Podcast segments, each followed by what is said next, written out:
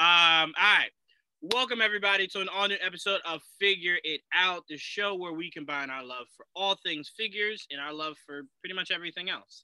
Um, this episode is going to be a very, very, very fun one, and one that I'm pretty sure I will stress everybody out about. um, let me introduce the panel before we get started. Starting off with Pete. What's going on, Pete? What's up, everybody? Salud. Happy Tuesday. Absolutely. What's going on, J D? What up, Streamland? How's everybody doing out there? Yeah, J D, before we uh, before we, we started recording, let me know. Um, he will definitely forget about me when he's rich and famous. Uh-huh. um, so that was, you know, that's that's always good to to, to know. who's, this? who's this on the show with me tonight? Yeah, who's who's that Juwan guy? I don't know who that is. Who's, who's um, and last but not least, Joel. What's going on, Joel? Uh, what is going on, guys? All right, so let's How's kick this off. I want to start off with, um, we were talking about it a, a little bit beforehand. Uh, Jeffrey Dean Morgan has made it known Lobo is a guy he would love to portray. Um, never really thought about Jeffrey Dean Morgan as Lobo. Uh, just never have. Just never once crossed my mind. Um, because I, I think I think the reason why it never really crossed my mind was we saw how bad Woody Harrelson looks with, with hair. Jeffrey Dean Morgan with like the long dreads is just something that it's gonna take a long time for me to just like work that image into my head. Um, it obviously can be done. It's done all. But does it have to be dreads? It could it be a mullet? Think yeah, of it. You know what? Not a mullet. Oh I, yeah, that's. A, I don't know. Uh, um, he's an eighties guy, guy that came into prominence. Excuse me, Lobo is an eighties guy that came into prominence in the nineties. And what was the hairstyle for all white guys in the nineties? The mullet. Flip skin fade. Oh. You know what? You know what, J D? The rat tail. You know what? I'll say this, J D. If huh. Krypton had not have used Lobo, yeah, and that look just looked so good. It was good. I think I wouldn't have been as I, I wouldn't have been as like, you know, I wouldn't have needed the the dread look. But now that I've seen that it works.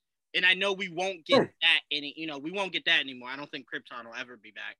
Um, now I'm but the like, dread look, brother, the dread look on Lobo didn't come out until the New fifty-two weekly series came out for D C. Lobo had been a dormant property for quite a while. Um, oh. When Lobo was at his height, it was Keith Giffen doing the the exaggerated look for it. It was Brian Boland doing the his his his pieces for it. Um, And it was the shock hairstyle. You know what I mean? It was it was a metalhead. So if he can pull off a metal look, I'm cool with it. Jeffrey Dean Morgan has the hamminess. We know he plays to the camera um, mm-hmm. without playing to the camera, as he's mm-hmm. done in Walking Dead, right? Wow. And if nothing, you know, Lobo was breaking the fourth wall before Deadpool, Gwenpool, Pool Pool, and and and who else Pool? You know? Um, I missed that. Yeah, pool. Man. I got to read that Pool Pool. Right, uh, definitely metalhead, and he has that gruff, uncle surly uh, attitude down to a T. You know, that's that's Jeffrey Dean Morgan in, in a in a in a nutshell. nutshell. Um, so that's how I see Lobo. You know, he is your anti-Fantastic Four thing. He's your favorite uncle, but he's that drunk uncle that was part of a metal. Uh, You know, metal band that was still a biker and, and hanging out at a bar most nights. Yeah, you know, you know what it is like. Again, I, I I think Jeffrey Dean Morgan can do it. Uh, it's it's never about do I think he can handle the acting or the presence. I think he could definitely do it. And since unfortunately we will never see him as uh, the Thomas Wayne from Flashpoint like he wants to do, why not let him be Lobo? You know. So to me, you know, I'm completely fine with it. But in Joel, I'm going to go to you. It always pops in my head. You know how you always say, Joel, like hairstyles is something that every time they do an interpretation, they, for some strange reason, feel the need to change it. Um, and it's one of those things where it's like, if the character is a blonde, they'll make him a brunette. And it's like, why? Why? So I think the thing with Lobo to me is the only Lobo that I know is with the look. And now that I've seen the look can work, I kind of would like to see it again, but you know, again, it's not, it's not how like you, uh, Joel, how you view Gambit, to where it's like if he ain't got that Cajun accent, Joel's setting the fire. Out the door. Yeah. Right. Yeah. So it's not, yeah. Right. It's not an it's not an essential to Lobo. Like his hair isn't what makes Lobo, but it is a very unique look that I would like to see. Um, but but Joel, your your thoughts on Jeffrey Dean Morgan liking the idea of playing uh, Lobo? Well, I like it too because uh, that was one of my ca- fan casts for him for a long time. Um, considering I figured he wouldn't get a chance to be uh, Thomas Wayne Batman. Um, I'm like, what, where else can I put him? And I thought Lobo would be a good spot. I don't know if he's as big as I normally would want a Lobo, but the guy that did it on T V wasn't very big either, and he pulled it off very fine. so um, if he can do it, then Jeffrey can definitely do it. And pack on whenever pounds. He got pretty big for like the comedian, and uh, I'm not really worried about the hair because um, it just it's long hair or uh, dreaded hair. I mean, long dreaded hair. I mean, regardless, it's gonna be long hair, right? So. Mm-hmm. Um, it's it's doable, and, and it definitely could be done practical, as you saw uh, on the on the show. Because they, again, they nailed it. So I'm like, if they give us something even close to that in a movie, with the, we finally get him on that bike, and like, hell yeah, I, I definitely want to see a live action logo, a Lobo, and then I think the world is ready for it. Yeah, um, and it it, it starts a good feel because once you get Lobo on the bike, it's and I'm not saying it competition wise. But it's then Marvel, you're on the clock to give us a goddamn Ghost Rider. you know, you got to respond with another guy on the bike. Um, so to me, it's one of those things where it's like, hey, Reedus.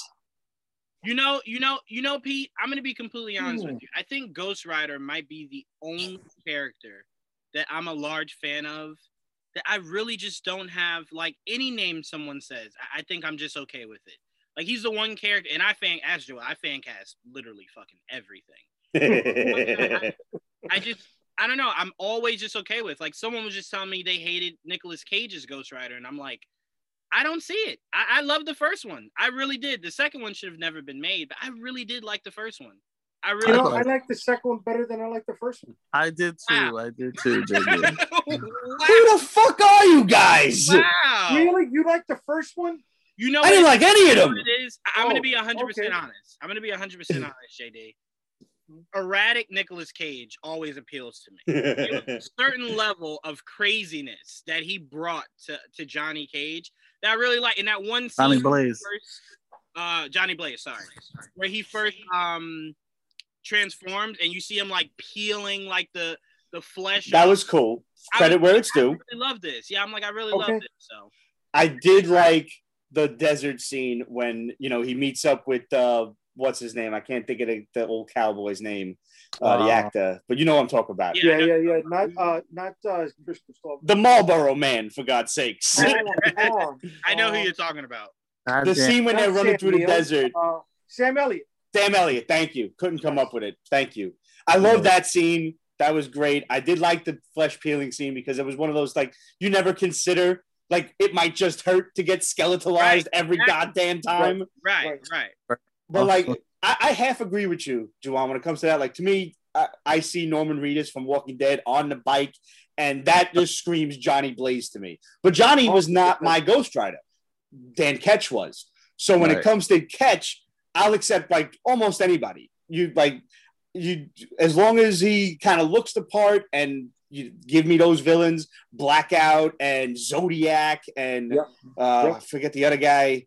Uh, but it, that was that was my Ghost Rider. So, but I if I if I need Kate, if I need Johnny Blaze, mm-hmm. I really want to see Norman. You know, plus I want him in a guy, comic book movie. Go ahead, J D. No, I was gonna say the other guy was the he was the head guy. He was the Lex Luthor, and we don't remember what his fucking name was. We remember Zodiac and the second Blackout, who was like a, a saber-toothed wannabe. Death Watch like a, was it? Death Watch. Death Watch. Yes. That just right. like came, that came like running, like yes. it was late to the party. I'm here.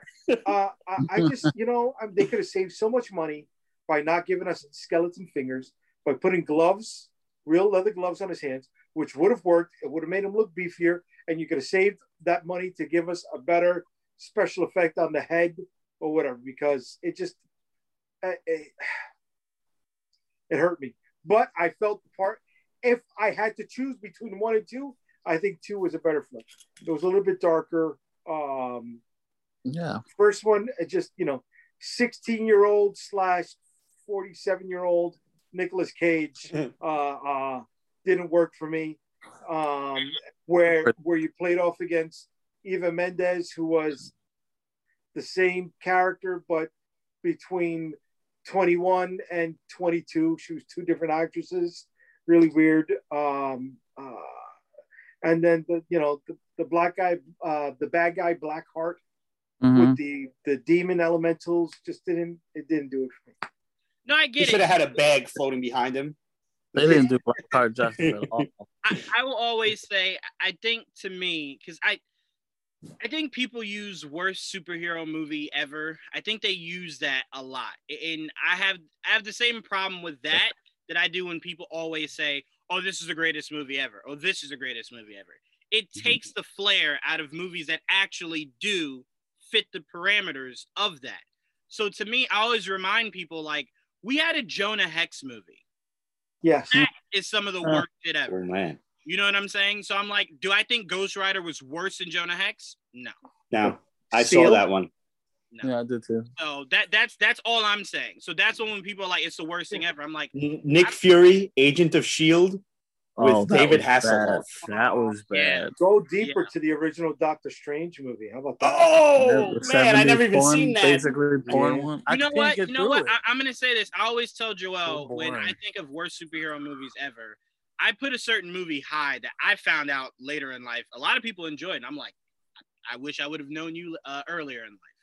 I hated that at first Incredible Hulk. I thought Eric Bana was awesome. Well, I thought yeah. Nick Nolte was awesome. I thought everything else about him jumping from Mexico back to San Francisco was like, like the stupidest shit ever. Um, like there was a lot I hated about that movie. I think the yeah. only thing that I can say I enjoyed was his fight against the dogs. That was pretty. That was that, that was, was right cool. out of the comics too. That yeah, was I enjoyed cool. that. I like the desert scene too. Yeah, throwing the yeah. tank was cool. Yeah, that was dope. I yeah, didn't like that he got hit by on his own junk. Lips on his throat. Yes. Yes, but see. You guys didn't. You guys don't remember the Red Brown, the Red Brown Captain America, or the I Mark Singer Captain America, where, where uh, Red Skull was Italian. I uh, do remember that, but I still liked that movie because awesome. it was Captain America. It was a Captain America movie. It was like, holy hell, we got a Captain America movie with Italian. The plastic ears. You yeah. don't remember the Dolph Lundgren, the Dolph Lundgren Punisher? It's awesome um, flick. Uh, all that, no, all he needed was the skull. No skull, yeah, that's stupid. No, too. you know, you, I mean, there's so many. See, okay, so you know, as the elder statesman of this group, right? I was stuck watching and having to defend mm-hmm. what we now know and love for a lot more years. You guys, you know, you guys, uh, not Pete, but you know, Jo- Joanne especially.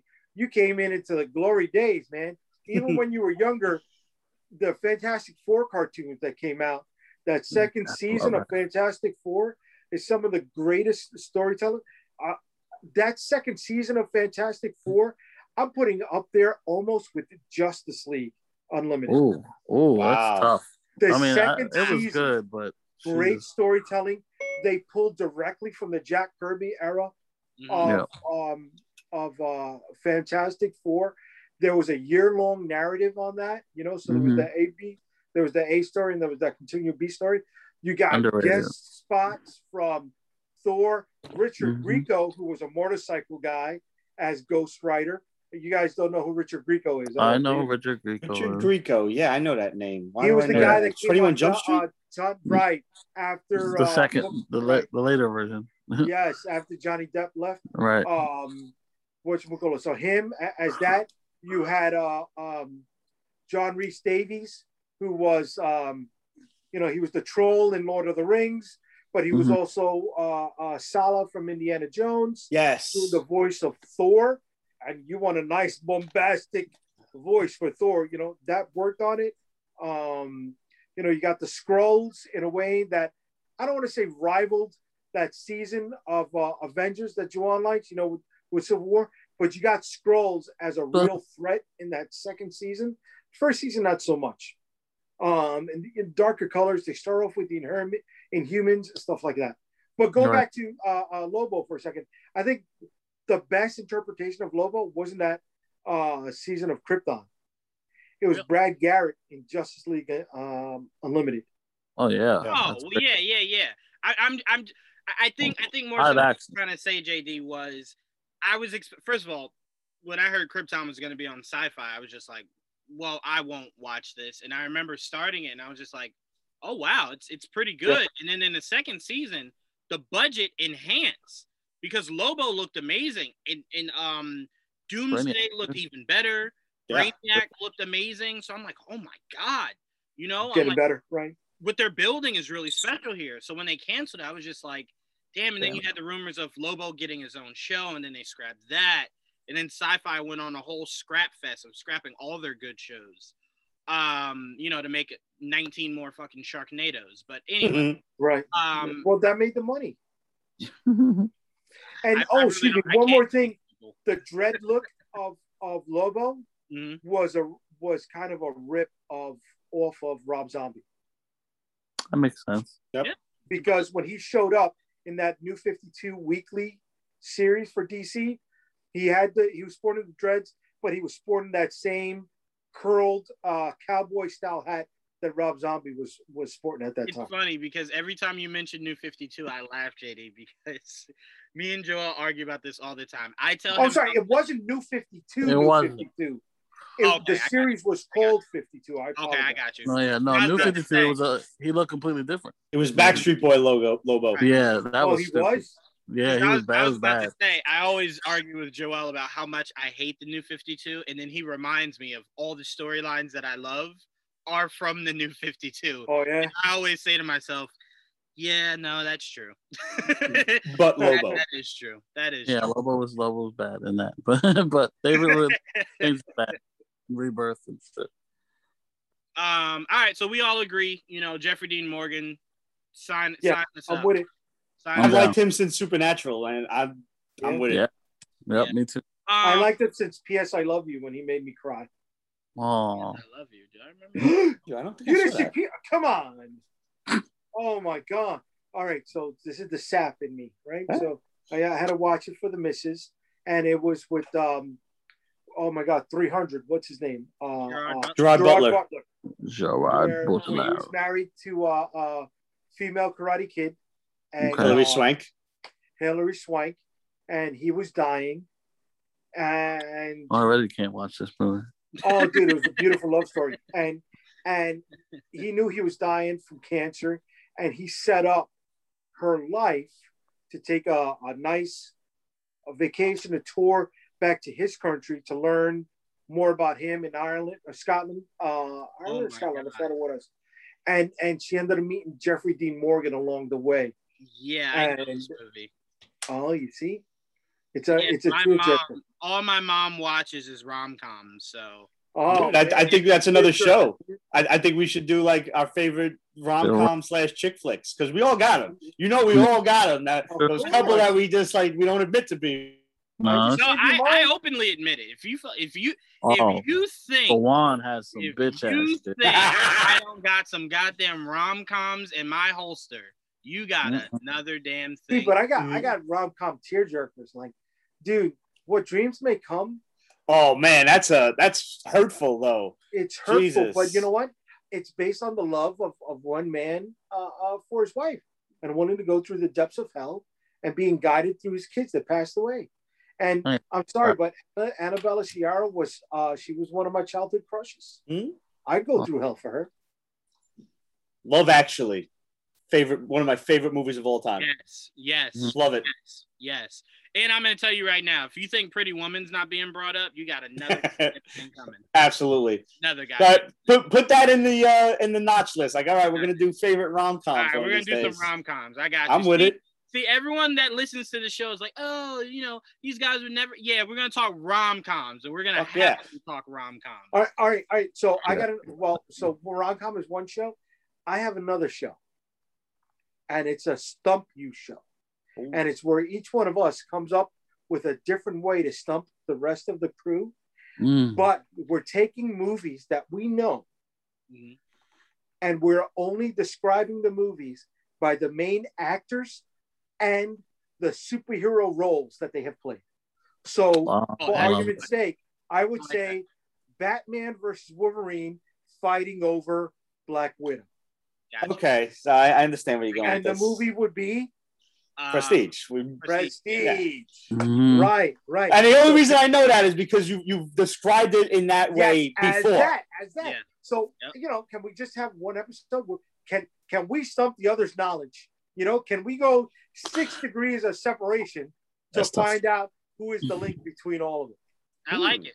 I like it. It's a good I'm gonna lose at this. I'm bad at this, by the way. Just so we all know. It's a good old whodunit. I like it. Is it? Uh, is there like a penalty for getting it wrong? Like you have to do a shot or something? No, because that show's not gonna. Nobody. If only you knew how horrible my memory was. I, I, I'd, I'd be for, drunk in the first ten minutes.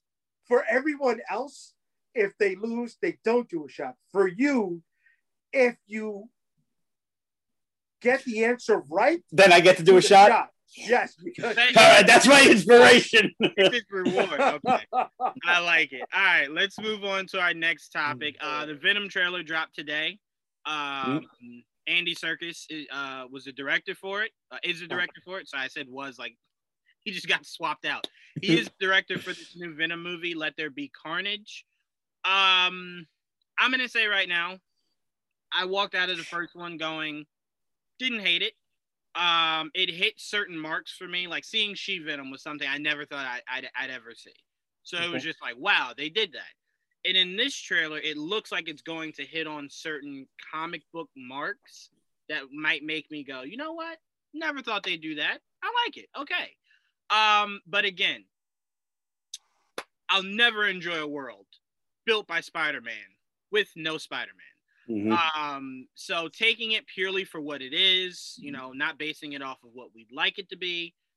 The trailer was, ah, yeah, you know, okay, all right, cool, yeah, you know. Um, I think definitely what saved that trailer was revealing Carnage at the end, because I think nothing else really of that trailer was strong. um, I think I think it spent too much time reminding you of all the things you didn't like from the first movie. Like, hey, remember that script uh, that wasn't that strong? Yeah, I do. Remember all that humor? Yeah. I do. It just kept I like the humor in that movie. I, you know, okay, okay, okay. I don't, I don't have a strong enough argument to, to argue it. I agree with Joel. I think the buddy comedy, like the, the buddy cop comedy aspect of it, yeah. saved it. Yeah, like, I agree. Like, I made it more entertaining. Hearing them, hearing was, Eddie and the symbiote arguing back and forth. Yeah, because I mean the symbiote's though, in his head. To be I get fair that. though, J D, Pete and Joel are right, but that's well, let me not say only, but I think it's mainly because of how lackluster that script was. Yeah. Um, it was literally the only thing it had to offer. Um, was the like Eddie telling the symbiote, like, "Hey, we don't eat people," and he's like, "Oh, really?" It's like, "Yes, don't eat people." Like that stuff like that was definitely hilarious. Can I eat him?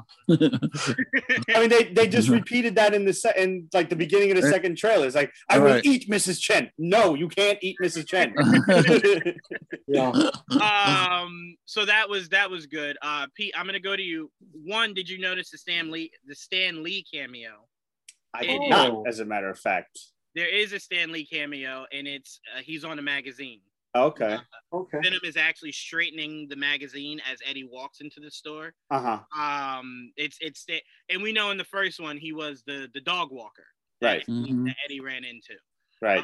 Um, so it's really dope to see that he managed to make his way on. on I'm glad to see that. Okay. I I missed that. I did pick up something else that I'm going to bring up in a moment, but uh, yeah, I I do like the the buddy comedy thing of. Because, I mean, what would it be like to live with an alien entity that's in your yeah. head the whole time? It's not just we are Venom. There is a we there, so there should be two personalities. So that was, that was in, I guess, intriguing to see in, in the first one. That said, I I thought the script for the first one was pure garbage. Uh, one of the things I strongly disliked was that the symbiotes, and I will never say symbiote. I'd, I'd like to punch everyone in the face that says that. Um, mm. But the symbiotes... names were whatever it was, uh, Riot and Venom, and that's a problem to me. Green. So you're going to tell me that on their home planet, like if I look at your driver's license, it says Venom and not Like, why? Why do you have a fucking English ass name? That's stupid. But yeah. I don't. I'm not here to gripe about the first one. As far as this one goes, I'm a little nervous that I'm glad they did it, but I'm also nervous that they showed Carnage immediately, because that's, you know, that seems to be something that you wait until like trailer two or three for. So it kind of makes me think that they don't have a lot of faith in this movie themselves. I don't know. Ooh. I don't. I don't know if you hold on that. I don't know if you hold on that. Because here's the thing: if you don't show Carnage, here's the thing: we've already seen what um, what Venom can do, right? Well, what Venom can do, what Venom looks like, his whole story, and we've also seen Cassidy. So it's mm-hmm. like, if we didn't see Cassidy at the end, and then this was like show, and it's like, okay, yeah, you can build to that. But the fact of we've seen everything already. So mm-hmm. if you didn't show it, it would have been like, well, this seems like part one, but like your deleted scenes. You know what I'm saying? So it's right. like, you had to sell something. And speaking of Cassidy, I'm so glad they ditched that curly hair wig or whatever that they dressed Woody Harrelson in. I'm I'm totally fine with Cletus having like a, a buzz cut of red hair. I'm I'm good with that shit. Mm-hmm. Uh, it it looks like they're like he's he's being experimented on. Like maybe they're or that somebody swi- he's about to get a lethal injection for the death penalty, and it, it looks is, like it gets switched to the Carnage symbiote or something. No, it yeah. looks like all right. So. What I put together was, I think he writes Eddie uh, a um a letter.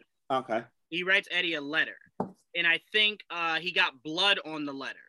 And when Eddie when Eddie receives it, the symbiote kind of gets on it. And then I guess whenever he sent, whenever he visits him again, I assume it latches on at, at some point. Because when you look closely, it's it's the uh, the Carnage blood pushing the the lethal injection back. Uh huh. So it's pushing. Okay, I gotta watch it again. Um, and then you see him kind of start to transform, and then he kind of like explodes through the. Wasn't glass. It his egg? It was like a little, like a rain droplet that was left when Eddie broke out of prison. But that's in the comics. Eddie wasn't in prison in, in, in, in, in the, the movie, movie. Right? Right. So who the hell knows how they're gonna arrange that's it? But well, this doesn't work for me, guys. I'm sorry. I, that's, I agree with you. That's. Beginning. Without Spider-Man, just... Juwan's right. It, it, this is really hard to right. do. Right.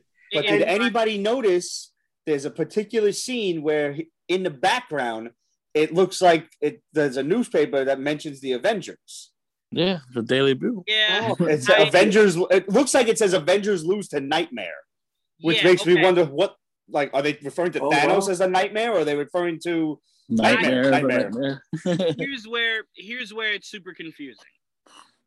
Andy, Andy just came out and said how it's it's its own thing. You know how kind of like how James Gunn. But they, like, they can't say on. Like, oh yeah, it's involved. Like I, right, I completely right. get you. I completely get you. But let's look at it from the lens of if he is telling the truth. Kind of like how James Gunn said, Suicide Squad is self-contained. It's not necessarily something you'll see bridging anything, right? So where Andy already is misguided is when you look at the newspaper that that officer is reading.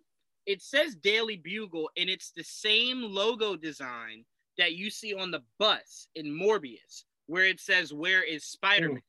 So clearly, those two connect, and there is a Spider-Man. I think the point Andy was making was they aren't, they aren't, they don't know of a Spider-Man that exists yet. So I don't know if they're going to try to rectify that maybe this was well before. I don't know what they're going to do. You're going down speculation that... train, bro. No, no, no, no, no, no. I was just about to say, part of me does kind of feel like they did that on purpose. Okay. And it might be scavengers, not Avengers. So to me, I kind of feel like if you're trying to hide it, you don't put that in there. Because then it's just like, well, it's right there. It's Avengers. Like, you're literally showing it to me. So part of me is just like, it could be them just toying with us. Maybe it actually says scavengers. Okay. Um, okay. Because the, the, the front of the newspaper is all about uh, Cassidy's uh, murder spree. Right, right. Um. So I'm like, it could have something to do with that. Passengers, something, nightmare.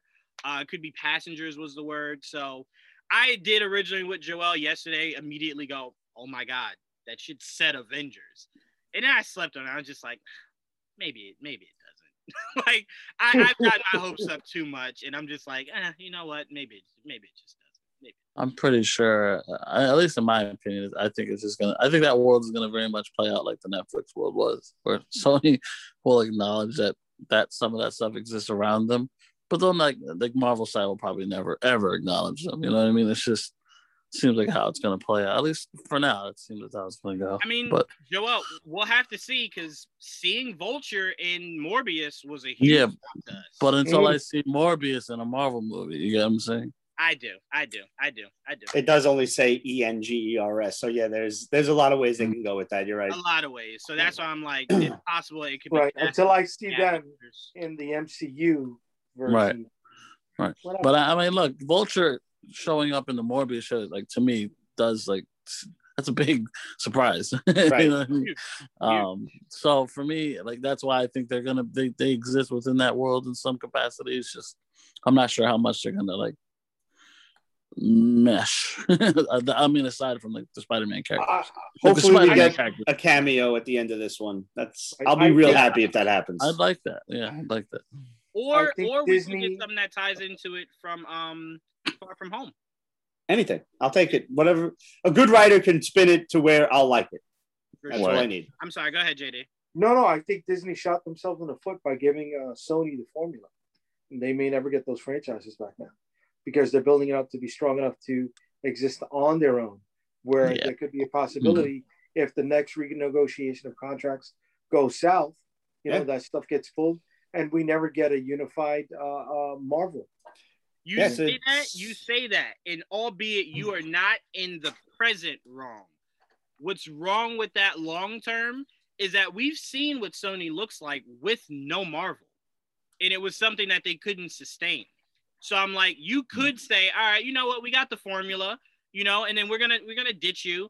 And then you could create your own Spider-Man movie. Like, think about this. They have the formula, and we're still talking about how we thought that was a weak script for Venom and how this looks like it could possibly also be another weak script. So they've shown that they clearly don't grasp the, the formula. Right. They okay. have it, but they don't grasp it fully. Yeah. You know what I'm saying? So when they give me a great movie of these characters in the Spider-Man universe that isn't the Spider-Verse, um, then I can say, you know what? Goddamn, Feige, you got you got to figure something out. They they getting good now. But for right, right now, it's very much still the little kid trying to shoot over his dad, and he's blocking everything at the rim. Like, everything is being... Okay. Kevin, Kevin Feige's just going to, like, snap one day and kidnap the children of all the Sony executives and be like, well, if you want your kids back, you can sell a Spider-Man. Yeah, sell a Spider-Man. You can get everybody back. We at Peach Basement and Geek Vibes Nation do not advocate the kidnapping and ransom of children. Just saying it's a possibility. We're just saying sometimes sacrifices need to be had for the better. Exactly. So sometimes things need to be taken to extreme because that's the only language people understand. Yeah. I'm just so picturing a, a knock on our door from the cops tomorrow. So one Sony exec's son is been heard from. It's like he's missing. Do you know how oh, we find Pete DeLuca? You meant you meant their kids, kids. I, I thought you meant like you know like in like a like a like a metaphor for like you know we'll keep your PlayStation or some shit. No, like no, no, no, no. You know what, J D? Yes, that's exactly. yeah. Yeah, that's clearly what I meant. That is clearly what I was referring to. Their Sour Patch Kids. That exactly. like we're stealing their candy. Exactly. We're stealing exactly. their candy, like taking candy from a baby. That's, that's what I meant. What meant. That's what we meant. That's what we meant. As we subtly hide the duct tape. Anyway. Uh, so, Pete, did you want to add anything else from this uh, Let There Be Carnage trailer? I just that like I'm I'm probably gonna bitch about it continually for the next several months. And am I gonna see it? Yeah, I'm still gonna see it. Uh, am I gonna like it? I don't know. I, you know, I watched the first one. I didn't hate it. I didn't love it either. I so that's kind of where I'm going into this one. Like if I go in with low expectations, I hopefully nobody hands me a pickaxe. Like just mm. so I can dig lower. That's it. Like I said, uh, I remember looking over to Joel in the first one where um, the shuttle had crashed and they had said that the pilot was Jameson's son. And I was mm-hmm. just like, oh, you guys are really, you're hitting some of these accurate marks for me. I'm like, bravo, yeah. bravo. So mm-hmm. I, like I said, if this movie hits some of those marks for me, to me, that's a win. It, it honestly is because at the end of the day, we're going into this going, this story does look a little iffy. So to me, just hit the mark. And to me, you have to show, and that's that's that's the thing, and I'm going to pass it to you, uh, Joel. That's the thing that I'm curious to see how Andy Serkis differentiates. We see Venom kill, right? And obviously they don't show it. Like, you see him go to eat somebody, and, right. you know, they're obviously, and I'm not here trying to say I need that. I'm just, I'm making a point. So you see him go to eat somebody, but they don't show it, right? So I'm like, now that Carnage exists, you have to differentiate how he kills and how that's supposed to be drastically worse than how Venom kills. So I, I am curious how Andy will show the the difference on how the two kill, because you can't just have Carnage go to eat someone like how Venom does, because then it's like, uh, isn't he supposed to be like an extreme version of that? Like, so I am yeah. curious. And again, I'm not saying I need to see heads being chopped off, but you do need to show the extremely violent side of Carnage. So I am curious on how uh, Andy Serkis goes about that. But Joel, your uh, your thoughts on this trailer? Um, I I, I watched it. um I I didn't hate it. uh, I just felt like I needed to see more. Like, I saw basically what what I saw from the first movie, except with Carnage in it, which is awesome, but at the same time I didn't see enough Carnage, and I didn't see um I just didn't see enough to really get a good grasp of what we're going to get in the second movie. Uh, if it's anything like the first movie, I mean, I probably won't hate it again, um which is fine.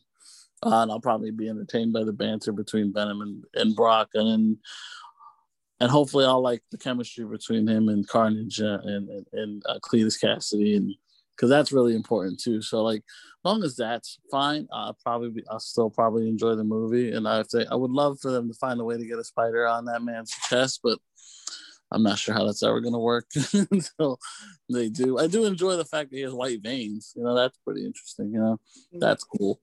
Uh, at least they're, they're giving him something there. So it's not just this black abyss and his, on his body, this big black blob. But, um, I, I you know, it, I, again, I enjoyed the first movie too. So it's like, if they give me uh, something just slightly better, I, I'll be fine.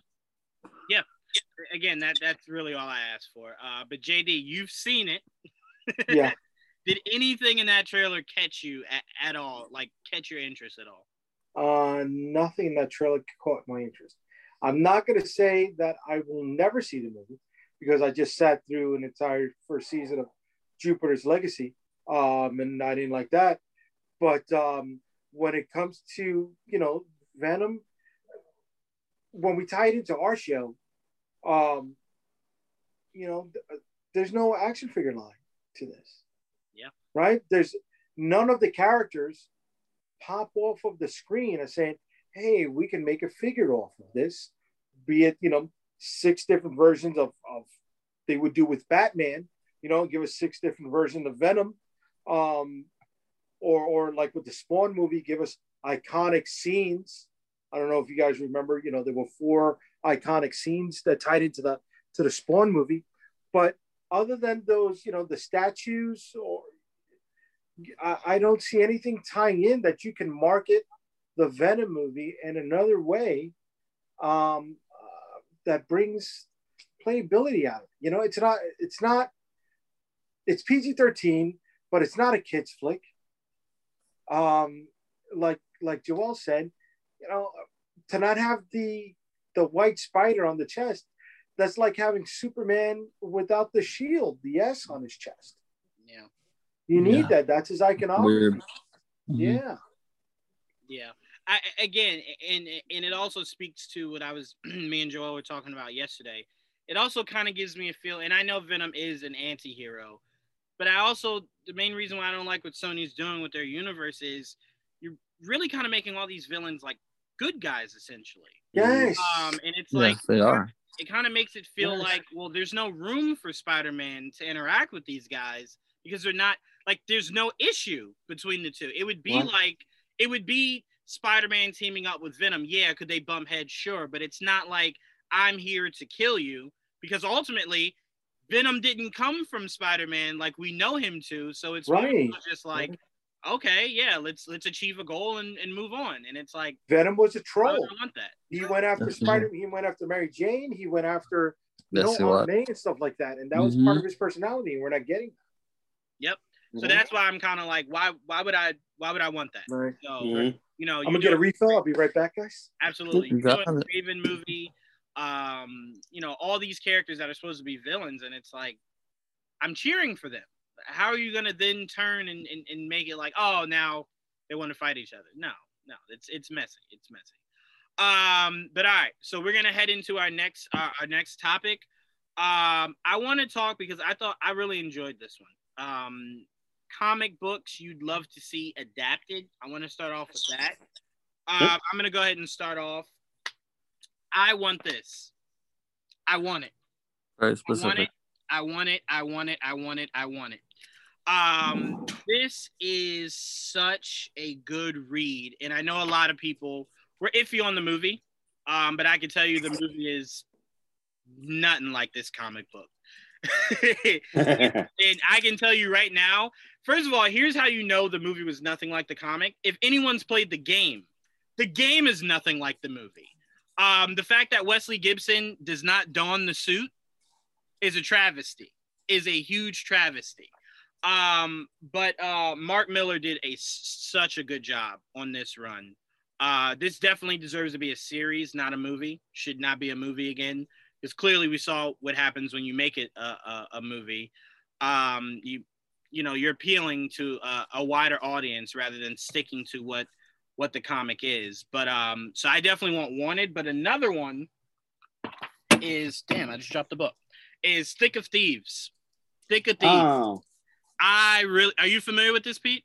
I've, I read a little bit of it. I remember reading like the first couple of issues, and then I kind of fell off, unfortunately. Yeah. This has so many twists and turns just in this one issue, just in this one volume. Um, this is such, such, such a fun read. Skybound, it's from Skybound. Um, I really enjoy these two books, and I would love to see them brought to life. And like I said, Wanted, I desperately want, because I want him in the suit, man. I really, really, really do. I know a lot of people, because they're not familiar with it, don't care. But like, just, just seeing stuff like this is super dope. Like, I love yeah. the book of what Wesley should look like, the attitude Wesley should have. Um, and they have a lot of really, really, really interesting characters. Like, they have actual bad guys. I know to a lot of people, they're like, oh, I didn't know that. Yeah, they have actual bad guys in these Wanted comics. Um, so that's what I want to see be adapted, um, because I would just have such a good time with it. Um, Jupiter's Legacy, is J D was just saying, I did enjoy it, um, but I'm not... I haven't watched it yet. Oh, you haven't watched it yet? Okay. No. I'm not going to say anything. Um, but I'm not familiar with the comic book. But um, to me, this watching this, I was definitely glad they decided to make it episodic and not a movie. Mm-hmm. Um, just certain stuff just shouldn't be a movie. Um, but Joel, is there any uh, any comics that um, hasn't been adapted that you would like to see uh, adapted? Uh, to live action? Yeah, I mean, a lot of them have been adapted already, but are, and are probably being adapted at the moment. But I think one that I don't know if will ever be adapted that I'd really like was Savage Dragon. Like, yeah, they, I would love to see that, but I just don't. I don't think it'll happen.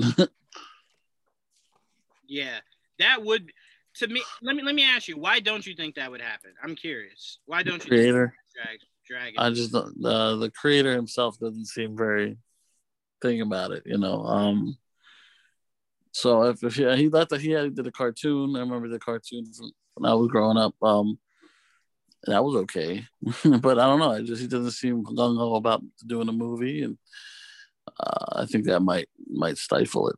But no, yeah, we haven't seen it yet, right? You think about considering everything else, um, we might. But I hope so. Hopefully, one day we do get a Savage Dragon. He's a cool character. Uh, J D, we uh, we open this next topic with comic books we'd like to see adapted. Yeah. Uh, Joel just just uh, Savage Dragon. I like Savage Dragon. Big fan of Eric Larsen. Going back right. to the Marvel, Eric Larsen uh, hated drawing. Excuse me. Going back to the Marvel. Going back to the Venom. Eric Larsen hated drawing Venom. Mm-hmm. Yeah, Eric Larsen was the one that gave him the big gaping grin and mm-hmm. had the tongue coming out. That was mm-hmm. something McFarlane did at all. Um, so Eric Larsen had a big point to play with uh big part to play with with Venom, but um you know uh I respect the guy for doing you know, three hundred plus issues of Savage Dragon. I Respect. liked the cartoon, even though it was very tongue-in-cheek, very uh, um, under my age group at the time. Mm-hmm. Um, I respect him for killing off his main character and letting his son take, take over. over. You know, that's not something we see in most superhero comics at all. Um, I like his weird, funky, cheesy, corny uh, gimmick villain style. Um, but I don't think that lends to a, a live action movie. I don't. You know, you got a lot of exaggerated body parts in there. Um, Savage Dragon should not be able to stand on his own two feet, you know, and I do not have faith in them bringing that fin on his head to uh, to live screen properly. yeah. Um, yeah. What I would like to see, which I think can be easily translatable to live action, would be Matt Wagner's Mage. I don't know if you guys are familiar with that. I think Excalibur was a bat and he had like a lightning bolt. Exactly. It was the average Joe. Um, funny enough, it was a New Jersey guy. So you guys should be psyched on that. And and they reinterpreted the uh, the Excalibur um, you know, mythology. mythology for today. Is that Shazam's logo on his chest? No, Basically. that is Mage logo. His All goatee. Right? He looks like because, an average guy. Because that bolt goes straight down, whereas uh, Shazam and Black Adam come across. Nice.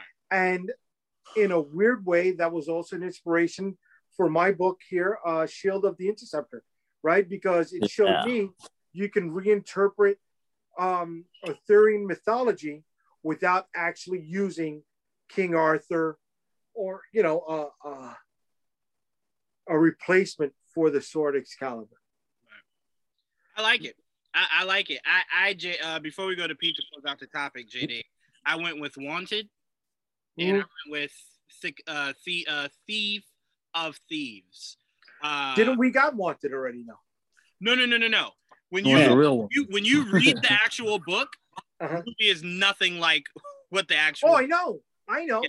I know. So I, I want the actual. We're not going to get book. curved bullets, but we can't get Wanted because wow. the only reason Wanted worked is because everyone understood the mythology of all of the other universes, right? They yeah. Marvel and D C mythologies were wrapped up. Is today's uh, um, uh, viewer a little bit more up to date with with archetypes? Yes, you know. But I mean, come on, his father wore the exact Spider-Man boots. Yeah, are you gonna have somebody, you know, some some Black Ops guy, runner, uh, assassin dude? Run around with all this Black Ops tech gear and Spider-Man's booties? one hundred percent. Yes. Yes. I want a series of Wanted. I don't want a movie. I want a series of it. And I want Wesley Gibson in the gosh darn suit. That's what I want. That's you mean you I want Eminem? You want Eminem? Yes. Wait, wait, wait. J D, hold on, because you missed it. You missed it. Hold on. I got it right here for you. Hold on. Right there, J D. Right there, baby. Yeah. Right Eminem. There is the real cool shade. Right? Yeah, I, I was the Eminem, and then you had um, what's her name uh, that inspired uh, uh, Catwoman, Halle Berry yeah. as Fox. Yep, yep, you know? yep. I, I want it. I want it. I desperately need it. Um, and what's crazy is J D, everything you're saying, uh, it's so funny because right after the movie came out, they released the game for it. Right? Even the game puts him in the goddamn suit. And really? I was like. Why didn't this just translate? Like, that would have been so dope at the end if he suited up in that suit. Mm-hmm. Um, even if he doesn't have the mask on, I, I, I can live with that. But the suit, man, the suit, I need it. And then, hey, you gotta you gotta give uh, Wanted the movie credit for using a loom as a as a you know a, a trope for uh, um, predicting the future. That is true. That is true. I did like how they played that. It had a lot of twists and turns um, that I really did enjoy. Um, but ultimately, it was just like, it didn't, it never really felt like what I read. You know what I'm saying? Like when you watch D C for all it's good or bad, Marvel for all it's good or bad, it's never the idea of it not feeling like what you read, you know? Wanted never felt like that. And that's why as soon as I played that, I remember playing the game with my dad. I'm just like, wait a minute. What is, what? This isn't even. Let me ask, I'm sorry, was that Mark Miller? Yes. Mm-hmm. Mm-hmm. Yeah. Yeah. Mm-hmm. There you go. Mark Miller's stuff really doesn't trans well, translate well to the big screen. I Kick see, ass. I think, I think they eh. Jupiter's see, Legacy. You know what? Hold on. I'm not giving you that. That first Kick-Ass to me is classic. They did a really, and I think I think what saved that movie more so than anything was the casting of who? Nicolas yeah. Cage. No, yeah. no, hmm. not no, not Nicolas Cage. Uh, Chloe Grace Moretz. Oh, really? She, she, she saved that movie as Hit Girl. No, she I'm sorry. Nicolas Cage as like your Adam West Batman was no, was brother, legit genius. Seeing a little ten-year-old blonde white girl. No, that was First, dope. I give you like that. That was me, dope. That was, was like, dope. But I'm sorry. I want that as a child. And talk about talk about tearing up. Talk about yeah. tearing up. That that scene where he's in the chair and he's literally burning right in front of her, and, and you know she barely can do anything about it. I just that movie was really well done. It it was really really really well done. I, I do enjoy it. I, I really do enjoy. I go back to it. Okay. I go okay. back to it. All right, well, yeah, and then, you know, Kingsman two was shit, but Kingsman oh, one, okay, even though it didn't take much from the book, I really like Kingsman one. Yeah. Um, but, you know, Mark Miller's stuff really is, eh. I mean, J D, I'll even say this, and Pete, I'm going to go to you. I'll even say this, J D. I've, I've made this argument before. I really do think that is the best comic book fight scene I've ever seen in my life. Which one? The one where they're in the in the church. Yes. I don't think I've I've ever seen anything. Yeah. It was so fluid. Yes. It was so fluid. I don't think I've seen anything bad. Like Winter Soldier used to be like my number one. Um, Batman's warehouse scene was somewhere worked in there, but that Kingsman scene, that was fluid yeah. shit, man. That was yeah. I loved it. I'm I'm with you on that. Yeah, I, I got you one hundred percent on that. That was like, and then. Come on, um, who, who? Sam Jackson, you know, stealing Russell Simmons for the whole movie? Yes, I mean, yes, yes. Come on, man, down to the list. That lisp was iconic. That was iconic. That was really good. If anybody didn't see Russell Simmons and Def Jam being what took over the world, yeah. I was like, oh my god. Oh yeah, my that god. Was, I am with you. I've never heard anyone say it like that, but when you say it, it's like that is spot on. That's exactly. How, nobody you, you what? Nobody noticed that? Don't tell I mean, me nobody. I've you never know heard so. I've, no, no, no. I've never heard anyone break it down like that. But it's genius because that's exactly yeah. what it was. But I've never heard anyone break it down like that. A hundred percent. I that was Russell Simmons. You know. Yeah. Thank you very much, everybody. You know what I mean? Let's, no, not the blood. You know what I mean? Stuff like that. You know what I mean? I mean, yep. uh, who's the guy with the big beard? That's the only thing that they should have thrown in there. What's his name? Um. His partner, the, the Jewish dude with the big beard, um, they became a Buddhist. I'm blank. I'm blanking. I'm blanking. Even putting Mark Hamill in the beginning was was super goddamn. Oh, that was great. Yeah. Who doesn't love Mark Hamill? You can sell it every but, time throwing in Mark Hamill. You know, it was it was independent from the book. It was based on the book. You know, but whatever. Uh, Mark Miller's stuff doesn't translate well in my opinion. I'm not gonna let you throw dirt on Mark's Mark's name. Absolutely not. I love Mark. um, uh, but Pete, what uh, what comic book you want to see brought to life? I wish I would have brought these out actually, but I, I had a couple choices. Mm-hmm. Um, for just superhero stuff, something that I know will never happen, but my personal favoriteest of favorite stories in Marvel was Atlantis Attacks. That I credit oh, to yeah. being the reason that I'm a comic book collector. That was the first series back when events were just annuals every yeah. summer. And that was the first thing that I ever went out and sought and actively tried to find, going through back issue bins and stuff. And this was before the days of eBay.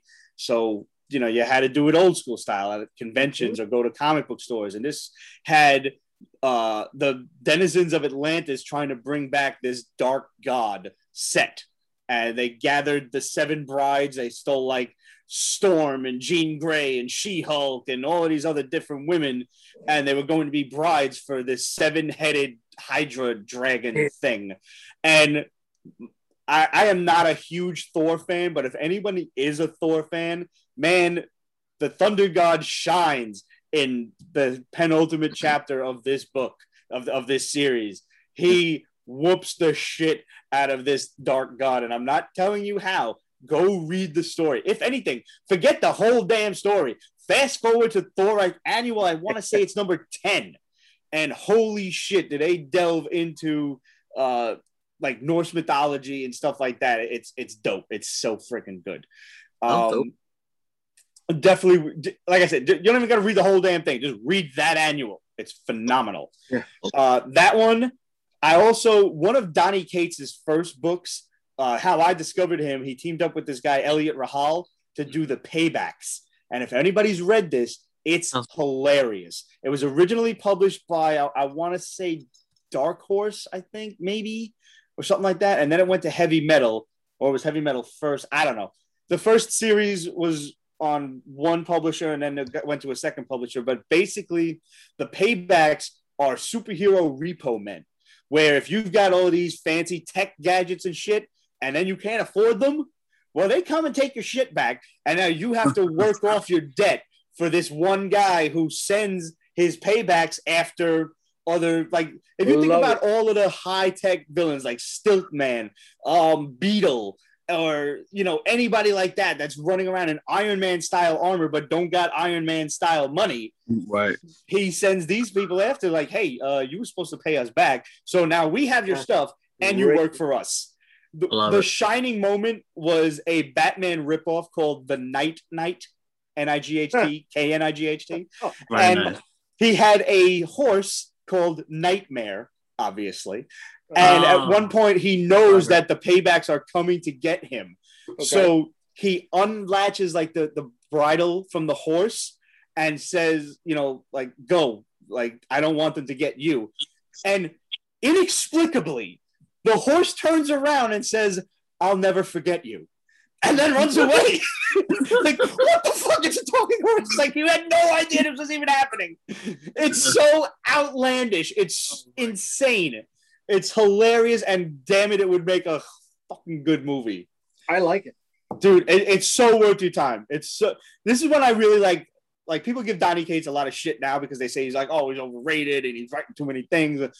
Read this. And then tell me if like he doesn't dig a little spot in your heart, like where you'll like. I'm gonna read anything else he does. Did they ever make it a trade? Was it a miniseries? I want to say it's a trade. It's it's four different. It's four issues, two series, so it's eight issues total. But uh, there's got to be trades out there. But bar none. Speaking of hilarious books, uh, I believe this was Image Comics. Shirtless Bear Fighter. If you have, oh my god, yes. If you've never read this, please do. It is probably one of the most hilarious things I've read since Johnny the Homicidal Maniac. It, the guy just runs around naked through the woods, fight, fighting bears, and that's and like the government. He's like a he's like a government spook. Like, they call on him when they absolutely have no other choice and they must call him. And like the half the joke is like, would you please put pants on? Because they actually like digitize out, they blur out his fucking junk. junk. And the line of blur is always humongous. It's like down to his knee, for God's sakes. Don't make me jealous. It, it's so funny. It's it's like five issues long, and God, I hope they do another series. It's so fucking funny. Please read it. I love it. All right, make sure you guys check check all these books out, and we would love to see these come to life. That specifically, Pete, belongs on like a Hulu or something where it could just be everything yeah. that it's supposed to be. Uh, make sure. And I'm just thinking like clever ways of like they don't blur it out, but they just hide it behind things. Like right, like like like a whole like a lamp shows up randomly. Yeah, like, like uh, Austin Powers. Like Austin Powers. Thank you. Right. Yes. Um. No, we definitely need to see that come. Awesome. Through. All right. Before we get into our next topic, let's take a quick uh, toy break, talk a little bit of toys. Um, I showed you guys, uh, Pete has something to show. I know he does, so do I. Um, I showed you guys in the group chat, Hasbro just announced they're doing the two-pack uh, Infinity War. No, I'm sorry, Endgame uh, of Stark with numerous heads, with Thanos with numerous heads. Thanos also has the uh, the tech uh, the tech glove on from, from Stark. Can't remember what they actually called it. Um, Stark Gauntlet, I guess. Um, that looks amazing. that looks, the detail to that is really good. Even one of the Thanos heads has the dust where he starts to disappear. Oh, nice. Oh, cool. Um, I thought that was really dope. And also, bravo to Hasbro. When you zoom in on Stark's face, that looks just like Robert Downey Junior Nice. Um, and I have to say that because there are not oftentimes the figures do look like their movie counterparts. So that is a bravo to them for sure. Um, also, they're releasing an Odin figure. Mm. Uh, has, you know, different heads also, the crown head, uh, obviously without the crown. Um, I'm really surprised we haven't really gotten an Odin figure till now. Right? We never did. This is our first one. No, we technically got it with the a, inch with the movie, the first movie. Uh-huh. There wasn't an there was an Odin Builder figure at one point, wasn't there? Really? I, mm. I believe there was an Odin Builder figure, and then besides the M C U, Mar, uh, McFarlane did an Odin figure years ago. Yes, when he did like Gods and Monsters or whatever yes. it was. Yes, hmm. I remember that. Or Mythology, it was called. Was one of those. I, I do remember that series. Recently, I have recently picked up um, what I'm calling the Miami Vice two-pack, and that is of Wade Wilson himself with Hitmonkey. Oh, my and God. I have never been more in love than I am with the accessories that it comes with. So clearly you guys can see Wade, full suit. That white suit is amazing. Right? That's what I said. And Hitmonkey comes with headphones that are removable. Um, for some strange reason, Deadpool comes with a Captain America shield with his logo on it. Um, you obviously have your two katanas, your two katanas right there. Um, also, Hitmonkey comes with two handguns right there. Adorable. Can't wait for that. Um, he also has his two machine guns. And then this is where it gets hilarious, right? So Deadpool, for reasons I don't know, comes with a fucking guitar. He comes with a guitar. He comes with an R C with an exploding head on it that's removable. Nice.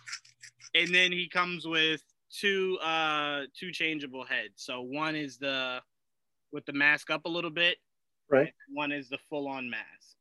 Okay, cool. And then last but not least, can't be Miami Vice without the most Miami you could possibly ask for. Um so I I love this two-pack. I even freaking made it my my background. You can't even really see, it's too uh too bright. Um I really enjoy this. The uh the accessories are great. The look of them all are great.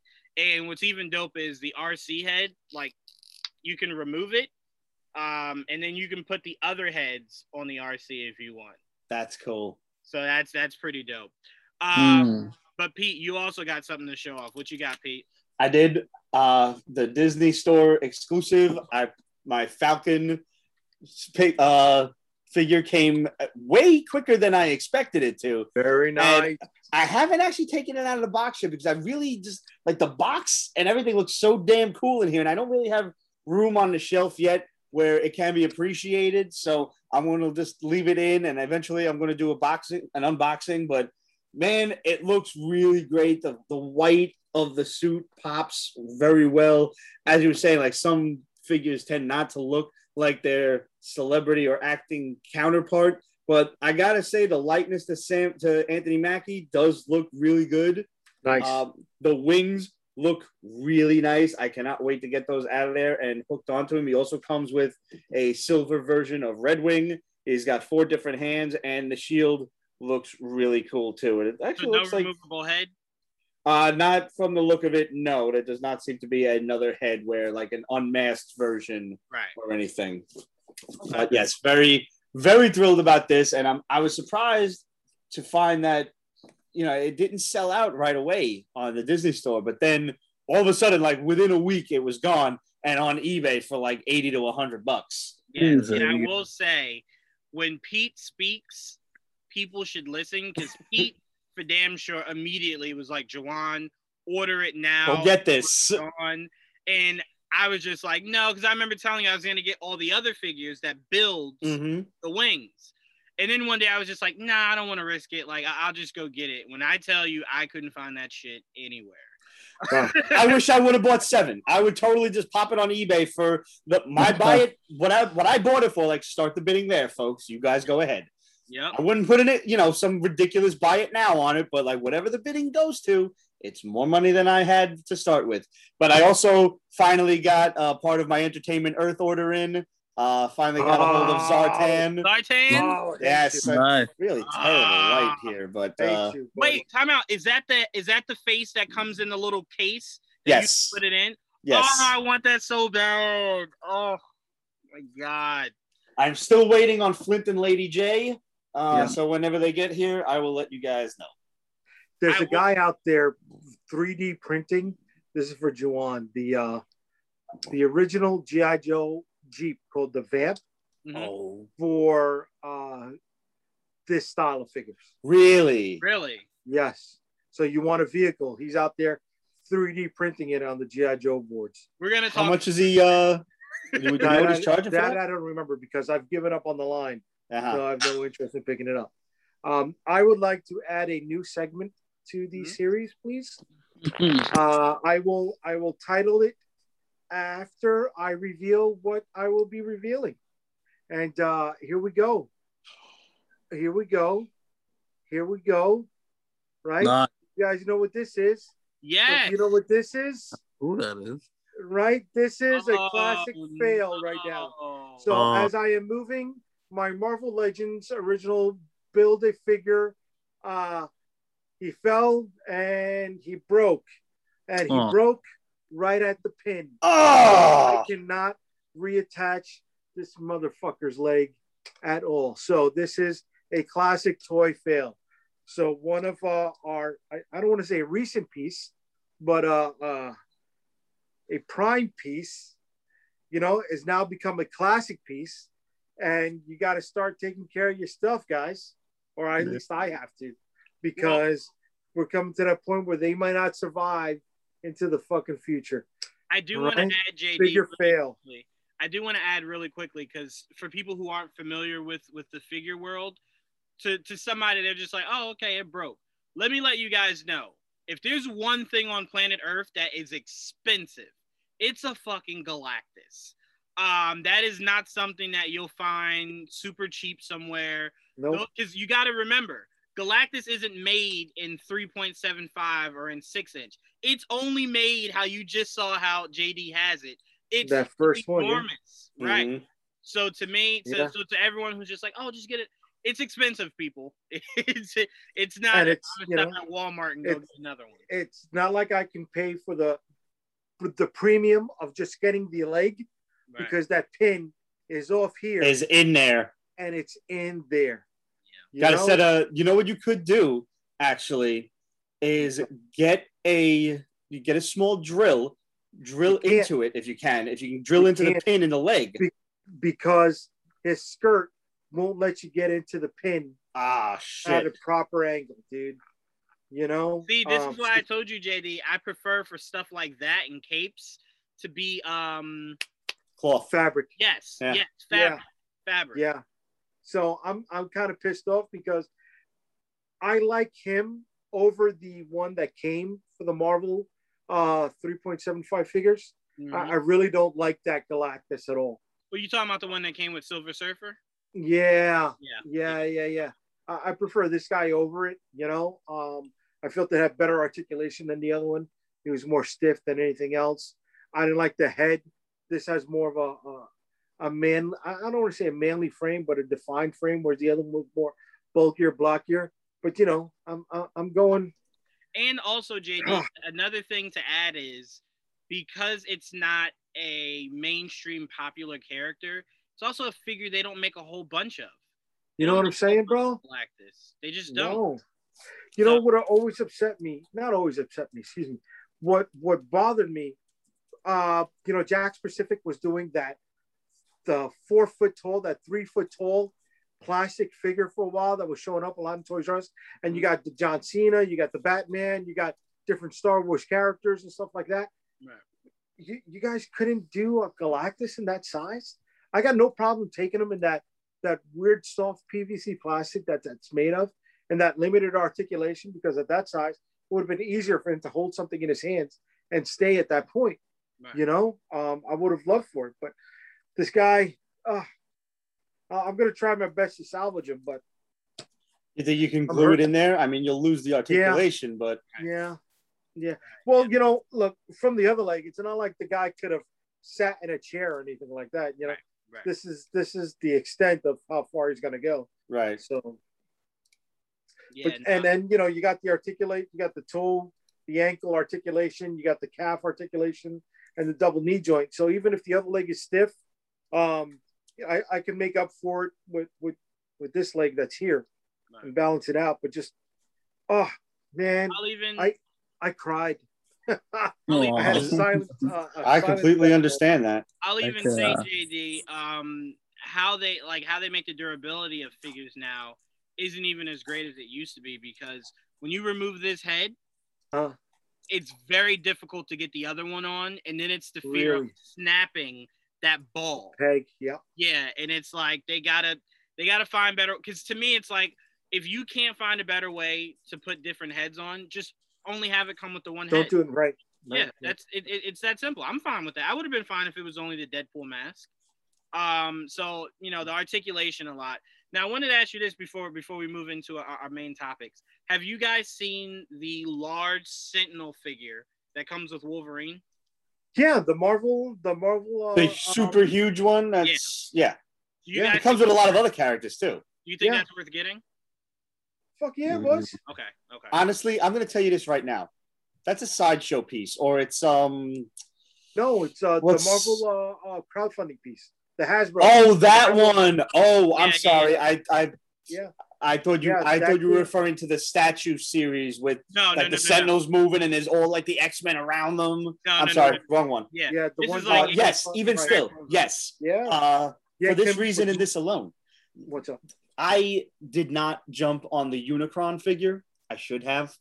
Uh, it was like seven hundred dollars, and at the time I was like, wow, I really can't justify this. But even if you don't. If you decide you don't want it anymore or whatever, you can turn around and sell that on eBay for stupid money. Like Unicron right now is commanding double what people paid for it. I wish I would have just invested like and, and bought like five of them.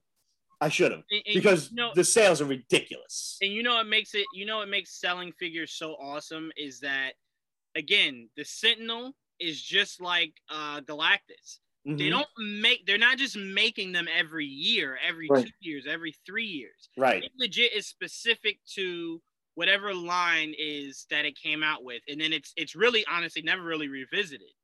Um, and we've seen from the M C U, they don't do the greatest job with developing toys. Um, honestly, you know, outside, outside of the six inch figures.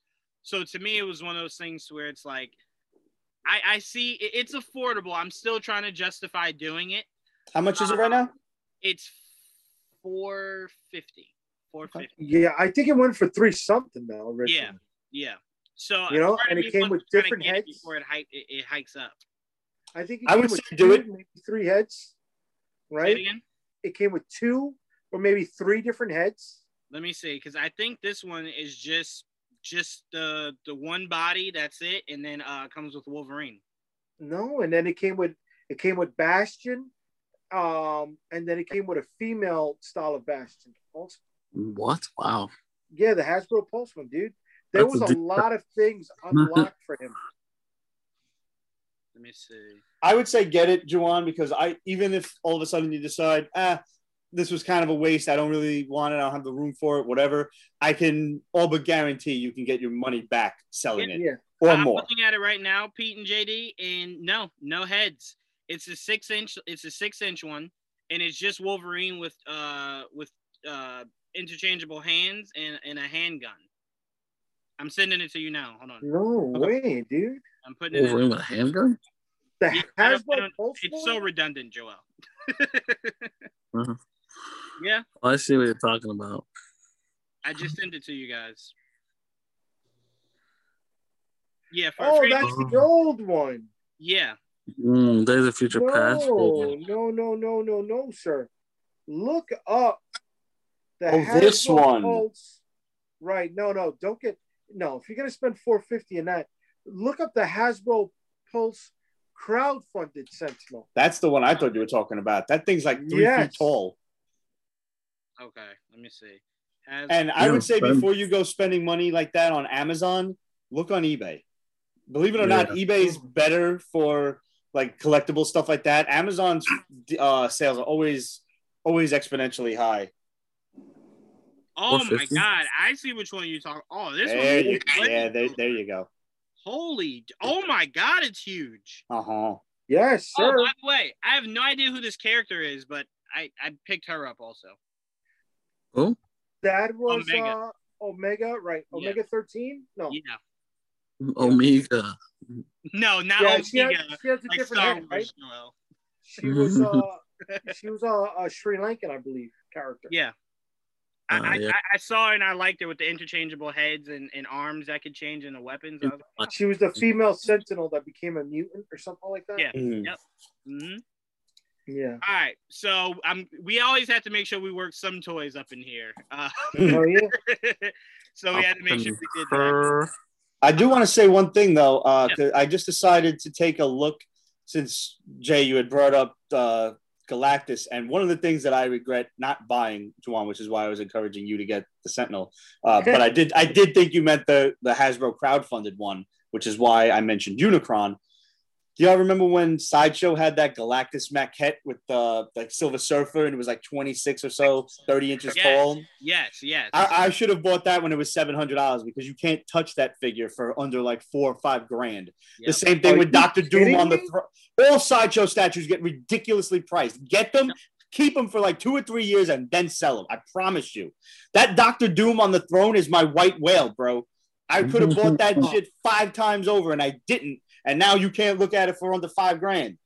Oh, and it's so crazy. Doctor Doom. That's like I will say, I will say, Pete, once I really got into figures, it like you ever see like a woman go crazy over buying purses and you're like, I don't fucking get it.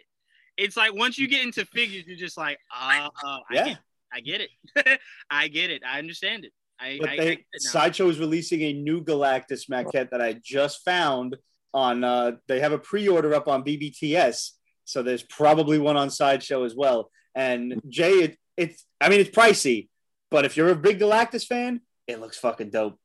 I, I do have to say, uh, J D, the, the Terminator you sent in the, the group chat, I looked at it so fast, I swear it looked like Ewan McGregor a little bit. Oh, well, you know, so that's, that's medical grade silicone on his face. Mm-hmm. Wow. It's a, it's a three thousand dollars piece. Um, if you look all the way in the bottom, it's from the uh, the actual studios. Um, that is the artist proof, one of eight hundred. So every other model that had been made off of that uh, was made from that. It is a one-to-one bust of Arnold. My brother-in-law picked it up at New York Comic Con two years ago. He I got remember when you sent us those pictures. Yes, flew up. Right, right, I remember. He, you know, the guy flew over from uh, uh, Japan with the piece, and my brother was like, uh, well, this is not going home. This is not going back to Japan. It's staying here in the States. um. um, so they're driving home from New York Comic Con, and my sister is sitting in the back seat of her car while he's driving home with the Terminator in the front seat. So that's my nephew in the other picture in front of it, just to show you how big it is. And and he's always like, can we go over to your house so I can see the monster with the metal face? So he, is, he is big on making these deals for statues at New York Comic Con. That's why he can't wait for this to come around. He picked up a, uh, not Sideshow, but he picked up a, a I think, one-third uh, of uh, Sagat. P V C, wow. The P V C collectibles, yeah. Yes, sir. He picked up two of them. Okay, so it was going on pre-order for like maybe eighteen hundred bucks or something like that, right? Um, if you paid cash, there was a payment plan. So he goes to them, "How much if I pay it off now?" They're like, "Okay, so we'll not charge you anything extra, and we'll give you two of the Foo Dogs because you paid it off right off the bat." He goes, "Okay, great." He goes, "What if I buy two of them?" So here this guy goes. He buys two of them. They give him a twenty percent discount on both combined, and he, they gave him four Foo Dogs. When Sagat arrived, he sold off one for almost four thousand dollars. He spent, what, less than three for both of them? Uh-huh. Make the hobby pay for itself. Yeah, That's man. how you do it. Yeah, That's that it. Exactly. It's like investing in stocks, man. Just have the stones to throw the money out. Yeah. If you got it, throw it out there. It will come back to you. It will. And uh, that company that you mentioned, I forgot the name of it. Um, they allow you to transfer the receipts. Ooh. That's so, so like the like a warranty or anything like that goes to the next person. Yeah, that's great. Yeah, so you know that hasn't arrived to you. Mm-hmm. You change the receipt in their system to the new person that bought it, and when it gets shipped out, the goes right to oh, that's transferred to that person. So that that's great. Like so people it. were selling the receipts for a premium before they even got the figure. They were making two of uh, the statue. They were making two or three hundred bucks on it. Wow. I mean, just to, I, I decided to take a quick look at eBay the other day because sometimes, you know, especially after we're done talking about like cartoons and toys and stuff, I decided, like, let me look and see what uh, like Dungeons and Dragons stuff is out there. I actually okay. wound up buying uh, some Dungeons and Dragons Viewmaster reels for, oh, nice. for like thirty bucks. It was, that was pretty great. Um, but the, the Iron Studio statues, and now these were maybe anywhere between eighty and one hundred ten dollars for the set, and they all combine together. And then there's the Venger one in the background that's I still have in the box. And then there's the P V C or P C S rather. I'm sorry, P V C, P C S Collectibles Venger that looks exactly like the cartoon, and he's like got the magic, you know, coming out and the big yeah, wings yeah. and stuff. I did the unboxing of that on the Pete's Basement channel. That alone is like two grand, and the Dungeons and Dragons set is like twenty five hundred with all of them together.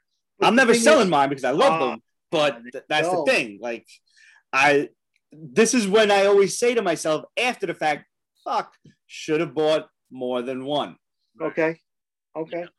Yeah, yeah no, I, I'm with you. It, it's, it's definitely a lifestyle that people think like, oh, you spend all this money and it's like, for what? But it's like, no one ever understands that unlike a purse that you wear numerous times, mm-hmm. um, or this sneakers. Is something, yeah. right, or sneakers. This is something that has extremely high resale value. Mm-hmm.